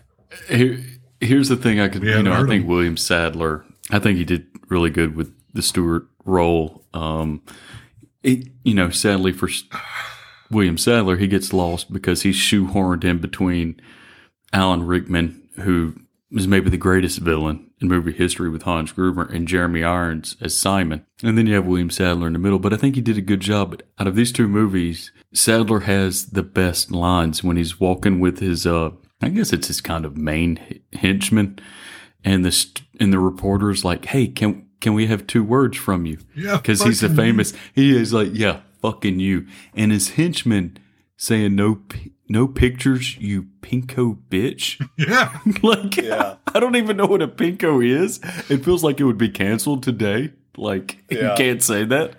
But yeah, two words, fucking you. Like, I want an opportunity in my life for me to tell somebody, yeah, two words. Here you go. Fucking you. So this is And then, and then my buddy Daniel telling that same person, no pictures, you pinko bitch. this is two words, fucking you. yeah. And the way Sadler delivers it is just so money. It's Yeah, it's so good. Yeah. But Milo Milo has layers. Stuart is Stuart. Milo, man, yeah, like he he calls Joe Joseph. Was he called Jimmy? James. James. James. Yeah, Oh, he was like, I yeah, mean, he does that to me too. He calls me Joseph. Yeah, the, I uh, love it. I love there, it. there was something in somewhere else where I think it was a writer. They didn't use contractions, and so if like instead of saying won't, they would say will not, cannot, you are. Just they would spell it all the way out. That's what it reminded me of. Raymond Holt does that in Brooklyn Nine Nine. Yeah, there's it's. I God, I wish I could remember who it was because it's a pretty prominent act or not actor, but writer. And if I knew, you'd be like, oh yeah, that's what it reminded me of. Instead of saying Jimmy and and uh, Joe, it's like Joseph and James. Yeah. So I mean, yeah, Milo has has his moments. Yeah, he does. I still I still feel like Sadler, uh, main villain to main villain.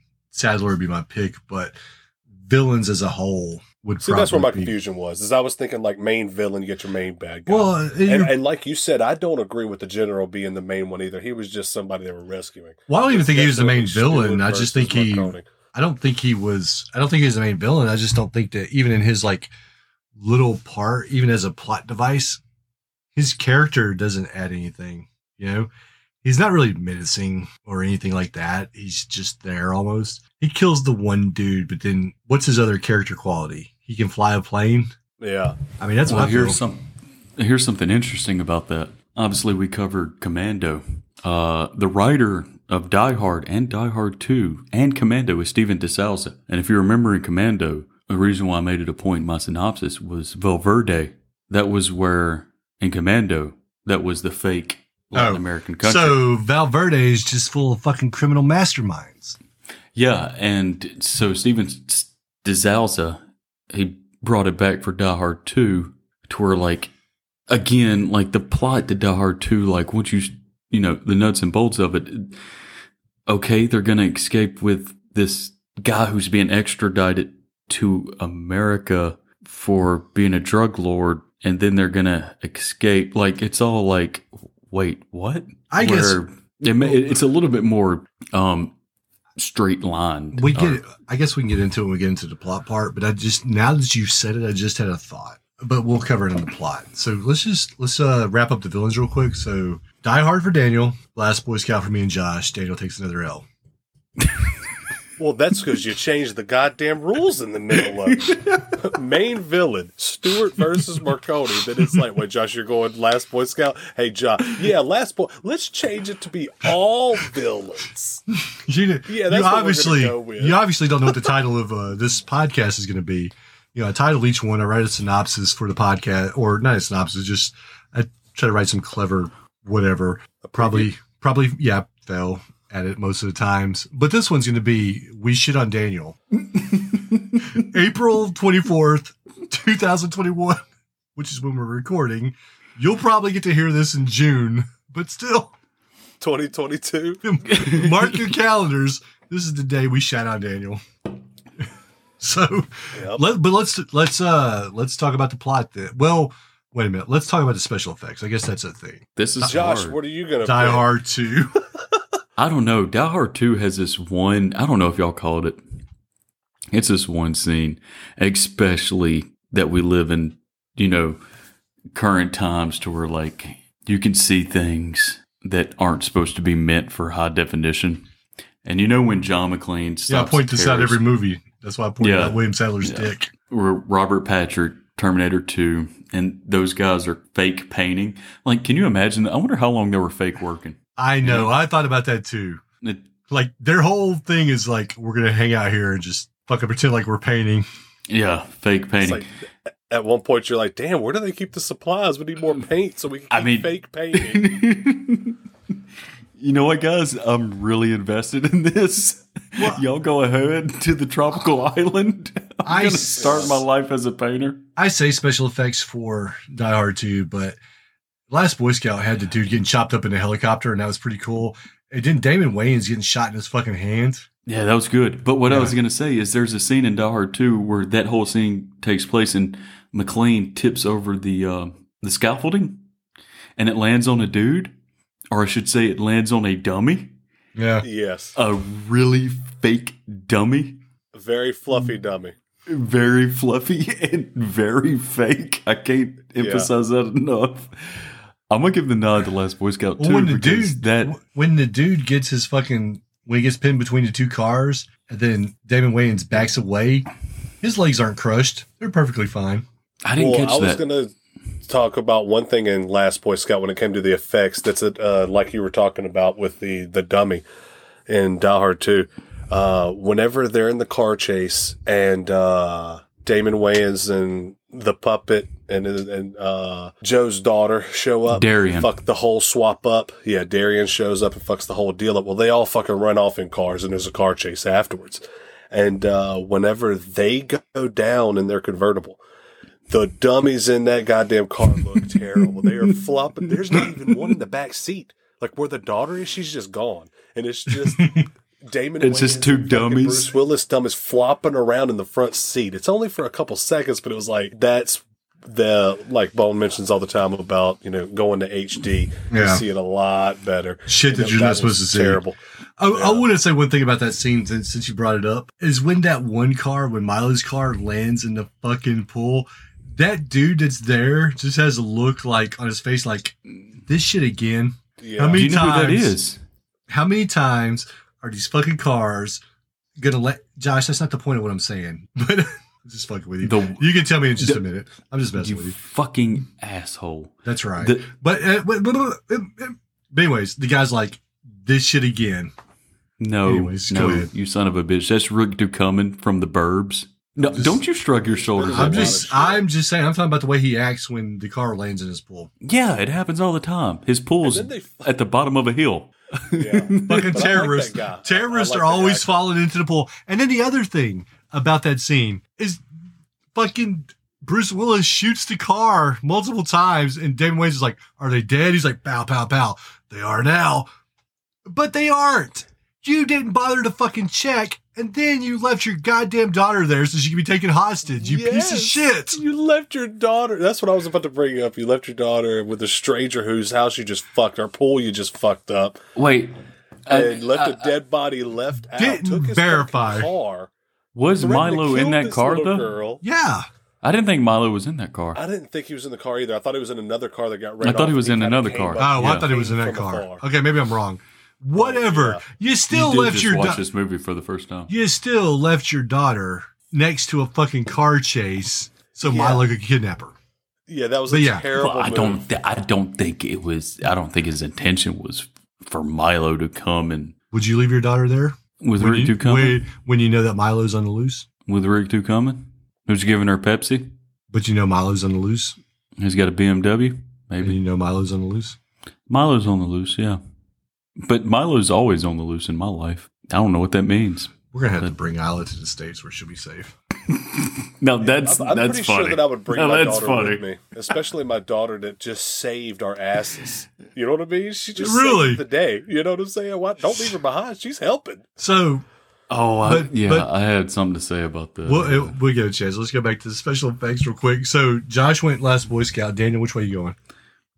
Uh, for me, uh, I'm no, you know what? Hard I'm going to change my answer to Die Hard 2 because the icicle scene. Go ahead, Daniel. I'm sorry, baby. Go ahead. But I, you just interrupted me saying Die Hard 2. All right. So Die Hard 2 across the board. Everybody wins. Of course they do. You cheat piece of shit. I was really undecided about that one. I was just going to see where the majority went. then ride the wave of popularity. Yeah.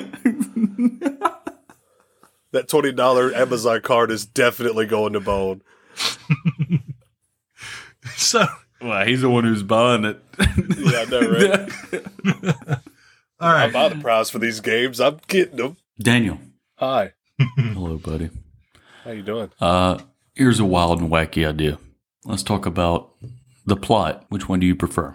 Oh, the plot, No, no, the movie? plop. The plop. the plop. Oh, the plop. Oh, that's uh, that's uh, Last Boy Scout all the way. I mean, their plopping is just It's unmatched. They plop down on couches. A They plus. plop down on seats in strip clubs. yeah, they plopped Damon's Wayans ass off a fucking bridge onto a car. Yeah. and he's okay. He's a and, professional. and the He fucking is. guys are just like, hey, we threw him off this bridge. Let's not verify he's dead. Yeah, they just toss him and go. Yeah. And then Yeah. you're just like, what the fuck? they did the old classic toss and walk. Uh, that's right. And from here on out, I, I demand that we refer, instead of referring to him as John McClane and Joe Hallenbeck, much like Homer Simpson, we will refer to him as Die Hard and The Last Boy Scout. Yeah. You remember that time Die Hard did this? Yeah, but yeah, out Okay, of both yeah. plots, um, back to being serious for a moment. I mean, the idea, I'm kind of liking the Last Boy Scouts plot, like just the story, you know, like what we're gonna go through. Now, Hard Two is great. I do like that movie, and uh, I do like the whole story. But you can obviously tell that, and this is the way it went down, was that there was a novel that it was based off of, right? Mm-hmm. and pretty much they liked it, but they were like, "Look, let's make this character John McClane." Now And we got to make money. Talking about, yeah, that's what we are talking about earlier about how they uh, they're just dropping the one liners in. It's just one liner heavy because it was like, what? Let's make this character John McClane and do everything that we need to to link people to making sure this is John McClane from the first one. So we get one liners and all that bullshit. And with the Last Boy Scout, it's you know. It's the story was written for the character. They didn't. You, you can't. You don't feel any change in that. And I like the the plot behind it, you know. But and it's different. I you think know, it's not just both. another terrorist explosion exploding things. Yeah. it takes a different route. So I'm gonna go with Last Boy Scout on plot. I I think they both have um they both have simple plots for the most part. Um, Last Boy Scout's probably a little more complex, but they're both ultimately driven by greed. I don't know where they're getting. I'm like Josh. I don't know where they're getting the money from in Die Hard 2. They're just gonna fucking rescue this general who's been arrested and head off to Salsa Verde and live out their days, fucking sunshine and millions. But then you got the team owner from Last Boy Scout who's like, "Oh man, football's dying. I gotta find a way to make money. Let's legalize sports gambling." So I like that they're both driven by greed. yeah, It's it's a it's a nice, easy plot device. It, and sometimes it's just nice to see villains that are driven by something like that, right? This is like just good old fucking money. Um, I mean, I agree with you. You had Die Hard in the first movie, you know, doing cool things like jump, jumping off the Nakatomi Plaza Tower, whatever the building was called. You know, as one one liner. And then in the next movie, you got Die Hard, who's just full of one liners. yeah, I think the characters probably had more depth in the Last Boy Scout. There was more to it. It was more of a personal movie, whereas John McClane just kind of got caught in the wrong place at the wrong time, which was a, a part of the joke. Like, how can the same shit happen to the same guy twice? yep, But it's just like he happens to be at this DC airport while this shit's happening, whereas he gets drawn into the shit that happens in Last Boy Scout. And I prefer Last Boy Scout's plot overall. I think.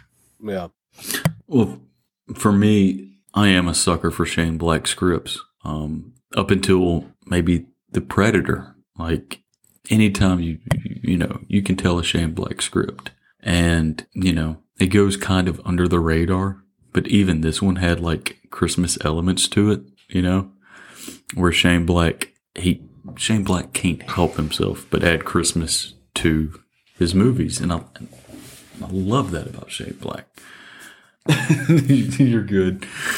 Uh, and Shane Black's dialogue is always fairly snappy. And Steven de Souza, who came back for Die Hard 2, it, it felt mandated by the studios to give McClane one liners. It felt more mandated. It felt more natural in a Shane Black script to have one liners. Just the way he writes, where Steven de Souza, who maybe, you know, wrote the perfect action movie. In my opinion, he did write the perfect action movie in the 1988 original. And then the second one, it just, it felt so studio influenced. Just, John McClane can't help himself in every fucking moment to say a one liner. Every, Yeah. ev- every scene, he's saying a one liner. Even when he just lived by the skin of his fucking teeth. Yes, where Shane Black, his script, it it felt more organic. So, Last Boy Scout, Last Boy Scout, hands down. So nobody's a loser Jesus Christ, yeah, nobody's the loser except for Die Hard screenplay. except for Die Hard. And it's And our funny because listeners. I, I guarantee you, yeah, they're- always you can always think about the listeners. But uh, like I said, man, I feel like I wonder if they would have took this novel, you know, and just ran with it and just changed the name, changed the few key things you would have to change to make it a Die Hard movie, and then add a couple of you know just a couple of little plot points to it to really put in that, okay, this is these characters having another adventure. But I th- like I said, I think they just went way too heavy on the dialogue side Well- with the one liners. And who the fuck is he saying these things to? You know I know, saying? no- Half the time there's no audience. himself. Well, there's So there's like, that's the other part that makes it cheesy. If he's making a joke to some and there's someone around, then you can play it off as okay, he's just being light around this person.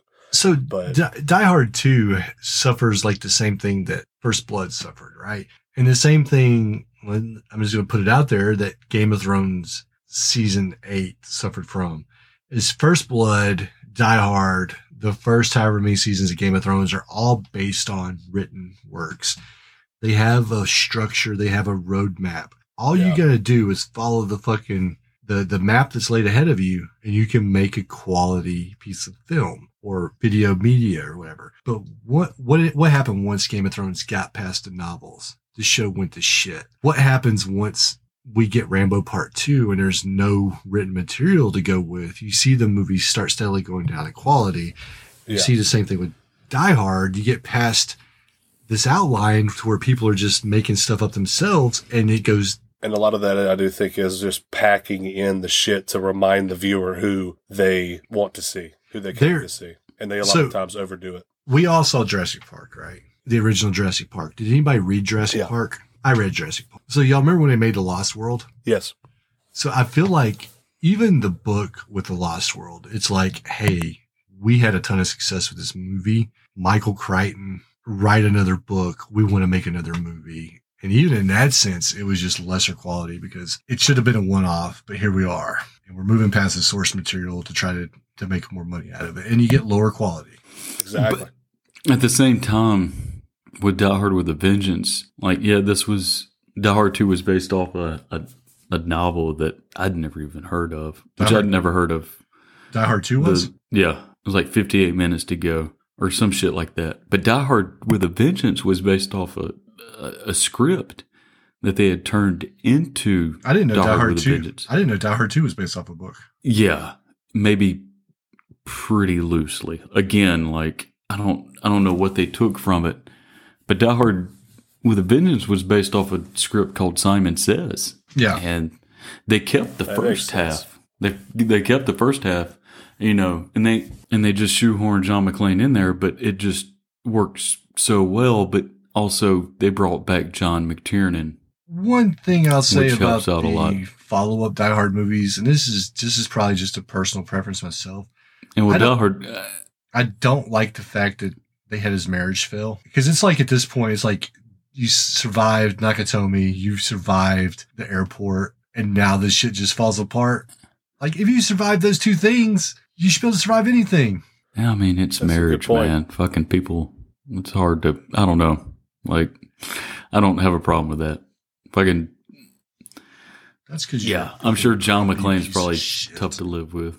I mean, can you imagine the ego after saving Nakatomi and Dulles National the airport? The ego that this man walks around, Yeah, seriously. Just probably throwing. twice. Yeah, You He's can't an even alcohol- get groceries without terrorists attacking you, bitch. You need or he me. can't he can't stop talking about it. Like, do the dishes, John. Oh, I get to do the dishes After after, I saved- Nakatomi and Dulles Yeah. Airport. right. So, um, Josh, I know you wanted to talk about direction. I did. Tony Scott versus Renny Harlin. Pretty easy. Tony Scott next. it would be that would be the answer, even if Die Hard Two was a better directed movie, just because you gave us fucking Dream Master. Yep. Fuck you. We'll never live it. You'll never let us forget. You know, in Dream Masters, whatever. Uh, there's some really good. good. things about Dream Master. But there's a lot There's of some stuff. really bad things about Dream Master. Uh, you know, Renny Harlin's best movie, you know, when he made Die Hard 2 was yet to come. I, I think Cliffhanger's a better movie than Die Hard 2. Um, I got a soft spot for Cliffhanger. But yeah, but in, in Last Boy Scout, man, we get, you know, you can make the argument that maybe Tony Scott wouldn't, wasn't as artistic as his brother. And I use that very loosely in quotation marks. I'm just a fucking idiot. What do I know? But there are certain shots that you can see in a Tony Scott movie to where you're like, God damn, that just looks good. Like he didn't do a Blade Runner. I know he didn't do Alien, but Tony Scott had his own style, and there's certain like Tony Scott loved these close up shots, and it's just you know I don't know the technical term, but there are certain times he would frame Bruce Willis in a scene, and it just looks so so good. And Renny Harlin is a workman director. You know, they brought him in to Dream Master because they were like, look, you've got six weeks to film this and you can do it, you know. And they gave him the job, I'm assuming, for Die Hard 2, just because they were like, you're a first time director, you're going to be kind of cheap and you can knock this out for us. Like, this was, it felt, Die Hard 2 felt like a cash grab, but by all intents and purposes, it probably was. And it probably turned out way better than it had any right to be. Towards the last Boy Scout, you did have like Shane fucking Black and you did have Tony Scott. You had legit people behind it. Not to mention Joel Silver being a producer. Um, and this ain't a knock on Renny Harlin. I mean, I'm sure he's just directing like TV now, but there was a time, I mean, he followed this up with Cliffhanger, like I said, then Cutthroat Island I think he did The Long Kiss Goodnight, which I haven't seen, which I've heard is Yeah, he did that and uh, really Deep good. Blue Sea as well. Deep Blue Sea is a dumb movie, whether it's good or not. Was saying, I am putting a it in his list of sucker shit. for shark movies. I am too. But the thing about Deep Blue Sea is when these super intelligent mutant sharks are killing everybody, that's awesome. I love it. But then, like, they couldn't bust through an oven door to get to LL Cool J. and they're busting through, like, fucking steel grade fucking fences. He kind of lost me. But yeah, it's not really fair to compare Renny Harlin to Tony Scott. And even when you compare these two movies, fucking Last Boy Scout looks gorgeous in certain scenes. I'm rambling. Go ahead, Daniel. Yeah, I'm, my nod's going towards uh, Last Boy Scout as well, and I think that it's a lot of it is going to be a little unfair because he had the the story brought them across town, brought them in all kinds of different mm-hmm. scenery Yeah. situations, you know. Whereas Die Hard Two is you're in a fucking airport, you're in an airport, or you're at a church, or you're on the runway. You're at one of those three places. yeah. So it does confine him a little bit. You forgot about the so bowels I of the get why it wouldn't be as out there. But I mean, a good director can shoot that and make that good. But in these two movies, my nod, like the, the nod is going towards uh, Last Boy Scout. I'll, I'll tell you something Better else I liked about Last Boy Scout that I liked. It's just that it had real outdoor scenes, like real trees and shit. I always like that. I, I hate the over, which obviously wasn't as prevalent in the 80s or 90s, but it is now to where like all this shit's on green screens and stuff. I still like the feel of like, oh, hey, we're actually outdoors. And we, like when they went to kill Bruce Willis and Damon Wayans out in the woods, it was it was scenery that you could be like, hey, I've been somewhere like that. You know, I can relate to that or I can touch that. And also, You've been watching way too many comic book movies. well, it it's, feels like. it's a lot of movies now. It's not just fucking comic book. I don't watch a lot of comic book movies, so fuck you. that Zack Snyder cut really fucked you up. but um, I like I saw a thing where they were they were talking about like the special effects on the Mandalorian, Mandalorian, and how they were making it look like a real world as opposed to the old ways of green screen and shit.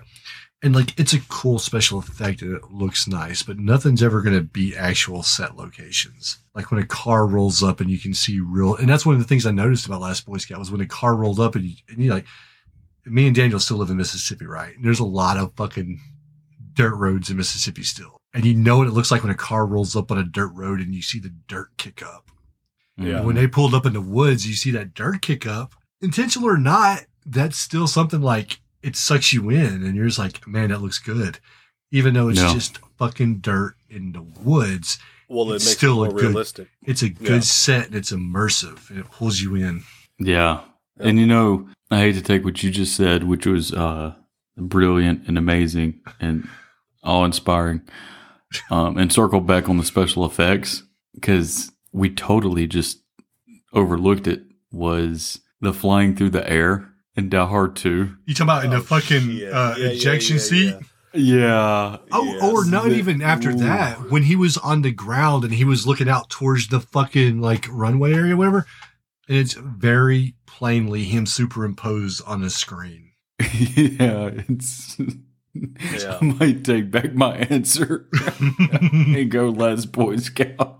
Uh, okay. Okay, so go ahead. So, anyways, um, final thoughts about Die Hard and The Last Boy Scout. Which do you prefer? For me, my final thoughts is I'm I like Die Hard too. You know, I really do. Uh, whenever I look at the three, I don't rank it in the two spot. I did enjoy uh, with a Vengeance, Die Hardest. I think was the tag on it. Yeah, that was my name But, for it. uh, Die Hardest. Yeah, th- I, I did enjoy that one more, like because I remember watching the shit out of that. You know, that come out prime time whenever I was, you know, old Well, enough and to you got- remember wanting to rewatch a movie. So I do like the Die Hard series. You Die got- Hard Two is not one of my favorite out of them. Peak Samuel L. Jackson in that movie too. Yeah, that's true. But uh, but with Last Boy Scout, it's been a long time since I've seen that movie, but I remember enjoying it as a good action movie uh, back back then. And uh, I think that if I were to sit down and be like, okay, even after rewatching both of them, if I wanted to watch one, I would most likely pick The Last Boy Scout. I think that that would be my pick over Die Hard 2. I don't, I wouldn't win over Die Hard 1 or 3, but that's not what it's going up against. So, in my opinion, The Last Boy Scout's going to take it for me. I Fingers uh, crossed for that Amazon card. so, I'll let uh, Josh go last in this one because this was this was Josh's pick for this episode. Like I said, I'd never seen Last Boy Scout coming into today. Uh, I honestly never had a desire to because I thought it was just built off of one scene, that opening scene, and I was pleasantly surprised. I was wrong. The Last Boy Scout was much better than I thought it would be. I enjoyed it much more than I thought it would, and I enjoyed Die Hard 2 for what it is. It's I probably don't love Die Hard as much as Josh loves Die Hard, but Die Hard's a really good movie. Yeah. Um, but Die Hard 2 is not Die Hard. Die Hard 2 is, it's still a fun action movie. It is what it is. But I think I do prefer The Last Boy Scout. And maybe it's recency bias because I just watched it for the first time today and I'd seen Die Hard 2 before. And, and maybe in a year that opinion changes.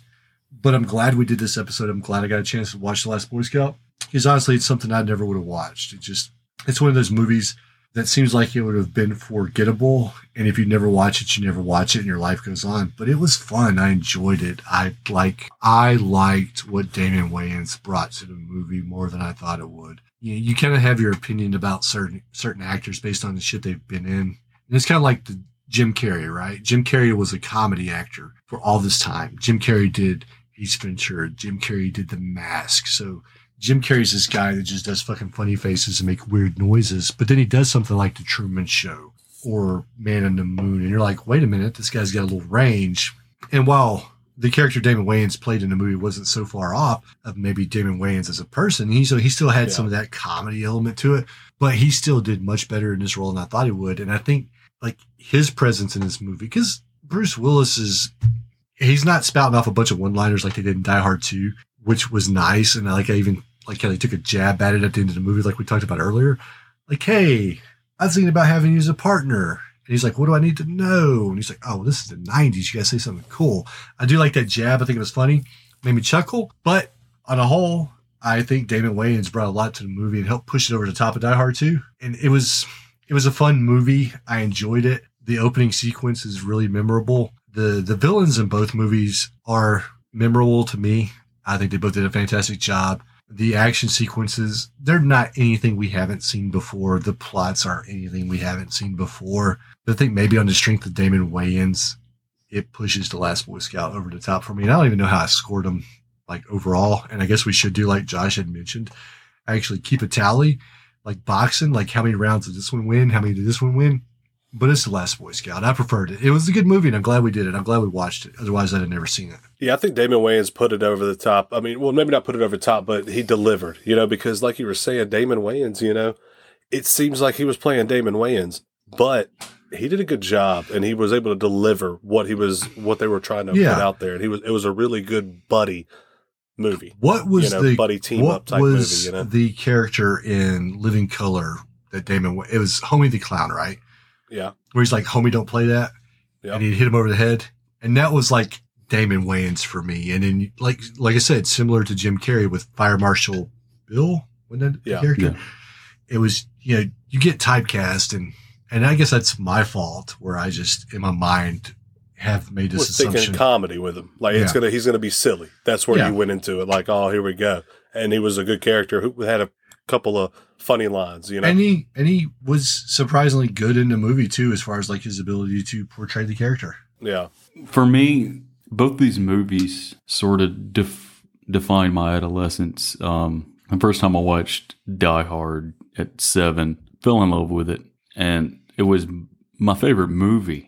And I remember, or I distinctly remember, it was like Valentine's Day, 1991, when I first saw Die Hard 2, and I was so amped up for it. My parents had rented it, $3 rental. Woke up early that morning to watch it.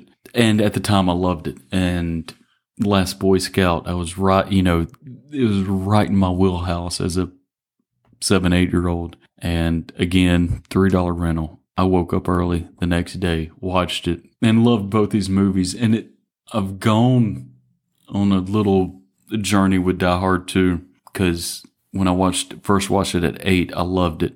And through the years, it's loved it, loved it, loved it, liked it, liked it. Do I really like it? I don't think it's that good. And then when I rewatched it for this podcast, I was I was mainly on the on on the side of I don't think this is going to be as good as I remember. And it surprised me how much I'm like, you know what? A lot of this does work. The one-liners, I mean, you could you could throw the baby out with the bathwater on that. I mean, it was a sign of the times. So and and then I re you know I bought Last Boy Scout before I we decided to do this podcast on iTunes because it was always one of my favorites, and it'd been years since I seen it, and I watch it again, and it's like this is fucking good. yeah, Like you know, Damon Wayans surprised me, but not only Damon Wayans. I mean, we didn't we we we completely glossed over her, but Halle Berry. God damn it, what's her name? Danielle Harris. Danielle Harris. She's good in everything she fucking does. And she's so good as Darian in this movie and so many of the big characters. And we, s- you know, we talked about the big characters, but you get a little Bruce McGill, Chelsea Field, you know, the guy who played Shelley Marcone, uh, the late actor who played Milo, who's, who's passed away. I mean, all these people. I mean, it's a Tony Scott movie. It's a fucking roller coaster, more so than Die Hard 2. But that's not to take anything away from Die Hard 2. Last Boy Scout, I mean, both these movies, I think, are snapshots of their time 1990, 1991. I love a chain smoking alcoholic Bruce Willis. I love that. And to me, it's just, it's such a good character that he's playing. And if I'm having to take these movies on in a versus, and I thought about this, and these, you know, this is something that I'll probably do. If it's if it's a boxing match between Die Hard 2 and Last Boy Scout, I think it's an 11 round TKO by Last Boy Scout. I think Die Hard 2 does keep up in a lot of sense. I was to say 10th round TKO, but I think Die Hard 2 stays on his feet for one more round before he gets knocked down for good. It is definitely Last Boy Scout though. It's not a it's, it's, it's not as clear cut as I thought it was going to be because at the end of the day, William Sadler does say two words, fucking you. there is a pinko bitch line. And at the end of the day, he does say yippee ki motherfucker, which you they stopped that's what doing. you paid your four fifty on. yeah, that's what you paid. Hey, Yeah, I bought my You ticket for that, you know? exactly. But yeah, Last Boy Scout. And the Oh. one liners. Where's the fucking door? When's Dude. the fucking end of this podcast? You know what? Well, before we get to that, I just I fucking thought about something because I was sitting there looking at my notes, and one thing I meant to bring up. There's one thing that there's a there's a thing that about the Die Hard Two movie that did kind of bug me. The entirety of Die Hard Two, the plan is dependent on the fact that the second corrupt military unit comes in to fight the first corrupt military unit. What happens if they send somebody else that's not shooting blanks? Yeah, I know, right? Like, I know that they had all that shit planned and everything like that. But how do you plan that? I don't know. I mean, I guess they just had to. But yeah, that is crazy because the whole fucking unit was bad. Like, Yeah. that was lucky, huh? Right. Like, it's crazy because then they had the one guy that didn't make it because of some shit, and then because he wasn't guy that had with them. He was- fucking throat. he was a fucking stand-in. Yeah. And then and he got his fucking throat slit. But yeah, that is crazy as shit because it's like, come on, man. They could the have things not called that unit and called a different special forces unit, and then William Sadler be like, "Fuck, they're not shooting blanks." I know, right? But man, it's so crazy Man. that she said we glossed over old girl because I forgot, man. I was going to talk so much about her. The crazy ass daughter. God damn, dude. First she was weird, and then she fucking hates her father. That is a dysfunctional family. Where he throws the whole jug of ice cream out the window. Oh, I love it. I Damon love it Wayans had to because it's like, oh my god. Look, she's been through a lot, Daniel. Her uncle is a fucking murdering maniac. He chased her across two movies. That's He Halloween. killed her in the third. yeah, that's Halloween. If you guys Different don't know, she was in those movies, Halloween 4 and Halloween 5, mentioned in Halloween 6. No, she was in it, not the actress, but her character Yeah, well, I don't gave re- birth. I don't recognize Oh, it unless it yeah. was Danielle Harris. That's right. Yeah, Danielle Harris, man, she's And then fucking And comes she was back. in two remakes. yeah, she comes back for the Rob Zombie movies only to get brutally fucking massacred. Yep. Yeah, she gets she takes a fucking beating in those movies. Yeah, well, because that's, That's Rob for sure. Zombie. I'm surprised she didn't get raped. It's a zo- Rob Zombie movie. Yeah. that's um, save your thoughts. I'm sure we'll cover those two movies uh, eventually. But yeah, it's yeah, it's funny because there's there's two actors who came out of Last Boy Scout, and you're like, why didn't Hollywood have more for them? And one of them is Damon Wayans. He Yeah. he could have done so much more. A- after watching this movie, that was one of the things I had down was like, how did Damon Wayans not be bigger? How yeah, and how did Danielle Harris? I mean, I know child actors get chewed up in Hollywood and spit out. Well, she she ended up becoming a scream queen because she was in the Hatchet movies, and I think she's like one of the main players in those movies. Um, No, she, is, but that's she was. In I love the Hatchet wrong- movies, but wrong turn I'm talking about like else. I don't know. no, it wasn't wrong turn, but Well, there's how- like how 18 of them. Yeah, there's a lot. They, they, there's a new one out. Yeah, But- a reboot of the series that probably didn't need a reboot. No, but you know what I mean. true. Yeah. she she had the chops to to do more than. No, I mean I get what you're saying. Yeah, I think okay, yeah, it's it's unanimous. Last Boy Scout. So no losers here, except for Die Hard 2. Well, And he gets to keep the twenty dollar Amazon gift. Yeah. and you know who else doesn't fucking lose? Shocker. Oh, here we go, Well, this again. off mic, you did tell us that you acknowledged it no, was a Shock, bad movie. Shocker is a bad movie. It's okay to like bad movies. It's okay to find them fun, but with that comes there needs to be a uh, maybe not needs. I don't know. I can't speak for every person, but for me, there needs to be a You you level. do all the time though. Why why There- now? Why stop now? Josh, can you please shut up?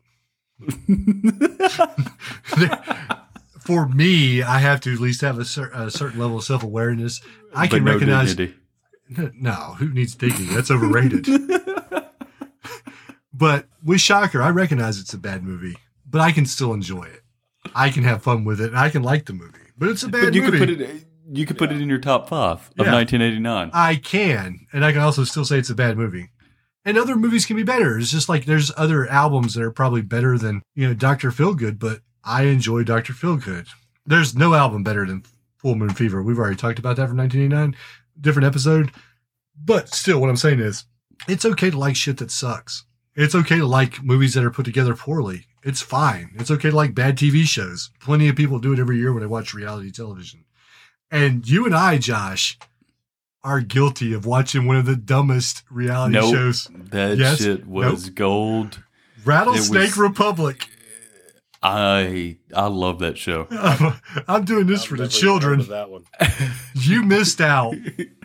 Dude, it was it was the best thing I've seen on television. I like how you knew what I was talking about, though. You're like, nope, Oh, I nope, knew. that was gold. I love it. Dude, it, Daniel, it's about these guys in Texas that just fucking hunt rattlesnakes. And at one point, there's this one episode where these two groups meet up at a, uh, like a daycare. And they're like, those aren't rattlesnakes. Those are water moccasins. And one guy's like, fuck that. And the other guy's like, I'm doing this for the children. And he jumps out in the fucking creek, waist deep, trying to catch water moccasins. And then later on in the same episode, the same guy, they're in this fucking field with tall grass. And they're like, fuck this, we can't see the rattlesnakes. He's like, you think I'm scared? And he throws his goddamn boot out there. He's like, I'll walk out there without a boot. This is real. No, it is so real. And the so I don't leader know if it was a of fucking spoof thing. no, and the leader of this little group just I mean, we watched this in like 2013. whenever we were roommates, man. We were watching this shit. and the leader of this ragtime redneck group, like just recently, like lost his leg or his foot He from a got, rattlesnake bite. and it wasn't. He puts fucking- them in his fucking mouth. Yeah, it wasn't hunting snakes. Jesus. I don't know if it was that stunt because they, they apparently there's these world records they would do, and one of them was sitting in a tub with rattlesnakes. One of them was hanging rattlesnakes from your fucking mouth, and one of them was doing a headstand with rattlesnakes around you. Wow. Yeah, Rattlesnake crazy. Republic. Whoever's listening, I don't even. I don't even. You could probably just find like snippets on YouTube, but Dougie Duggar. I remember the characters. He's the one that threw the boot. Dougie Duggar. I ain't scared. I'm doing this for the Dougie children. Duggar. Dougie Duggar. And remember when we first started watching it, they had the two dudes that were like ex-military and they had like the expensive Yes. Jeep and they got stuck on the rocks and they kept trying not to flip over. You might have to cut all this. Nobody. Daniel is bored to tears with us reminiscing. He's the about to Rattlesnake go look this shit up on YouTube. I'm Dude, about you to have to. binge watch this. We are about to bring this show back. I wish. Rattlesnake You heard it here Republic. first, if- fellas. Yeah, if you see a surge in popularity, remember it was very unreasonable things. So let's wrap this up.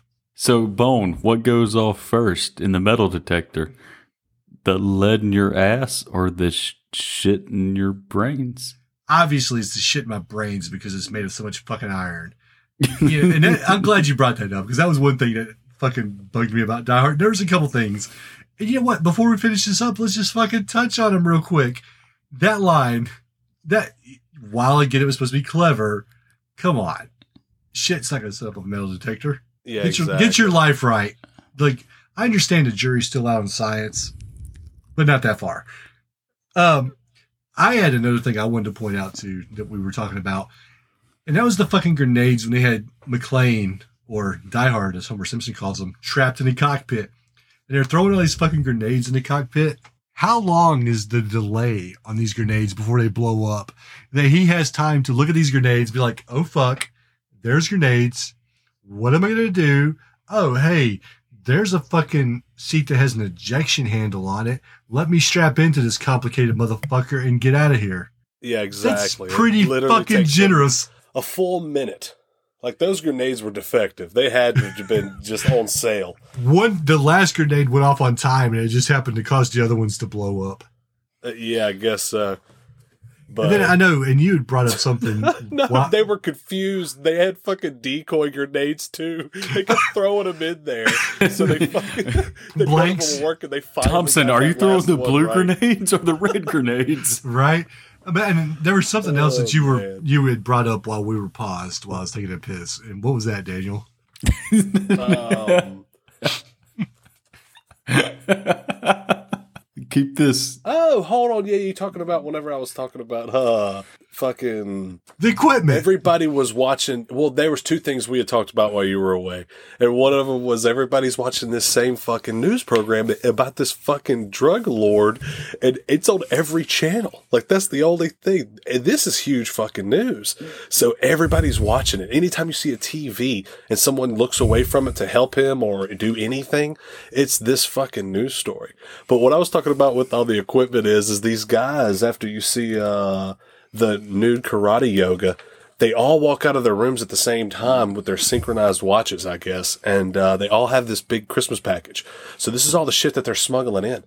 But it's so funny because he makes it out like they're bringing everything in disguised as presents, and then whenever they go do all the shit they do, they have this whole fucking replica of a control tower Yeah. for an airport. It's like, how the fuck? So that's what I was telling Josh. One of my notes was, uh, whenever they escape on the snowmobiles, And- and they I can refer be- to them well- as the snowmobiles that they they snuck in yeah. by a uh, Christmas present. Well, I was say they conveniently had fucking snowmobiles also, right? yeah. So, yeah, that was a. it's a good. Can we also talk about like the chances of Thornburg being on the same flight as Holly in the same row? Like, Well, it it was because his he got overbooked and he missed out on first class. Well, yeah, they explain it like that. But okay, I'm assuming they're either flying from. What's he doing going to fucking DC Yeah, but wait, when he when he's a local reporter? because he makes a comment later on, like "Hello Network" or some shit like that. Yeah, but what is what is where's Holly flying from? He's got. Why is well, she she's in L.A.? she's because that's where She's still in L.A. So so Yeah, So she's McClane's coming an L.A. for- cop at this point. I don't know why they're coming to DC. I guess it's to meet her family who Yeah, is coming from parents. Eastern Europe or some shit. And so this is the midpoint. But yeah, that local reporter has no reason to be going to DC. Yeah, there's no No. telling what his with reason would be. because he's go. It's not like he's going on a personal trip because he's going with fucking crew. Yeah. Yeah, so is he on some type of like n- nightline? show? Lo- well, no, he's Or he's a fucking local reporter in L.A. local? He yeah, didn't get bigger. no, because he makes a So, comment okay. about it when he's doing the fucking little thing, and he makes a comment like "Hello Network" or whatever, some shit like that, signifying that he has plans of going bigger than what he is. So he's still local. But just think about it. Okay, they're flying from L.A. to Washington. How many flights are from L.A. to Washington? Uh, yeah, I know, right? And he's on the same row as Holly Gennaro McClane. Like I don't know, just they they shoehorned in Thornburg for no. Oh, Die Hard Two. It should be Die Hard Two shoehorn. Shoehorn Yeah, that's what we talked about There earlier. you How go. like they just made it fit, and with that, they were giving Holly something to do. You Yep. know, and you can really tell it because it's like, like you said, what the fuck is the chances that they're all going to be on the same flight and all of this shit, and then be sitting right beside each other? Those chances are slim. They they kind of force that one on you to give her something to do. I you agree. know, and to cause panic and all of that shit. So it's it's whatever, and it's funny because I don't think it worked. That's why we didn't get Holly and we didn't get that fucking reporter in the third movie. You know, we got what everybody wanted: John killing fucking terrorists. Well, Like, and you you could have still had Holly. She just didn't need to have like her own little side story because Yeah, but I like the fact that there was no Holly, and then she fucking calls. I mean, he calls her. You know, he's like, "Look, I'm gonna try to call her back and." And you know maybe talk about things, and then she answers. Well they could And have then he still they could go, though because they could have still been married or whatever, and she could have just been at home. terrorists. I But- mean, maybe so. They could have been split up, you know, Let's uh just like trial separation type. let's get those final thoughts, thoughts, thoughts, thoughts, thoughts. Yeah, sounds good. I like that. My final thoughts: Die Hard Two. I enjoy watching this movie. I remember it. It's a good Die Hard movie. Whatever. Not gonna be the. It's gonna be at the end of my one through three. You know, Die Hard, Die Hard with a Vengeance, Die Hard Two. That's how I kind of list them. You know, and it not being the best of a series, it's not really going to go up against a movie that is a one note, really good fucking action movie from the early 90s you know, right towards that end of those really badass action movies before that kind of died off and then it shifted. Action movies, it all genres shift. And that was right before the shift from action movies, you know, to where it started to get the over the top, jumping fucking cars from building to building and the insane shit we see today, you know, Yeah. so that's for me, it's Last Action Hero, man. It's definitely going to be the one that does it for me. Last action. Not Last Hero, Action huh? Hero. I'm so sorry. No, I was thinking about earlier. Uh, one of the guys directed or, or wrote Last Action Hero, and I think Uh, that it was. Probably Steven de Souza. I think so. Or would or did Shane Black? I don't know. They both. I don't think it was Shane Black. I think it was. Uh, yeah, it wasn't Shane. Uh, no, it was Shane Black. My bad. Anyway, Mc- what the fuck ever. He wrote the goddamn other movie that I mistakenly said. But McTiernan did direct Last Action Hero, So so there is a tie there. let me let me do my final thoughts here, Josh. yeah, the screenplay was by Shane, uh, Shane Black. Last Action Hero Here here's my final thoughts. for Last Boy Scout. First off, wait a minute. Bart's teacher's name is Krabappel. I've been calling her Crandall. Why didn't anyone tell me? Oh, I've been making an idiot out of myself. But Crandall. um, we've I'm not gonna I'm not gonna uh, dally too long on this. We've talked about it. I enjoy uh I enjoy Die Hard 2, Die Harder. I enjoyed Last Boy Scout. I'm glad I watched it. I enjoyed Last Boy Scout more, I think. I prefer Last Boy Scout. I'm really disappointed that we didn't maybe get a follow up to that. And I'm disappointed that Damon Wayans didn't get to be a bigger star because of it, because he did really well in the movie.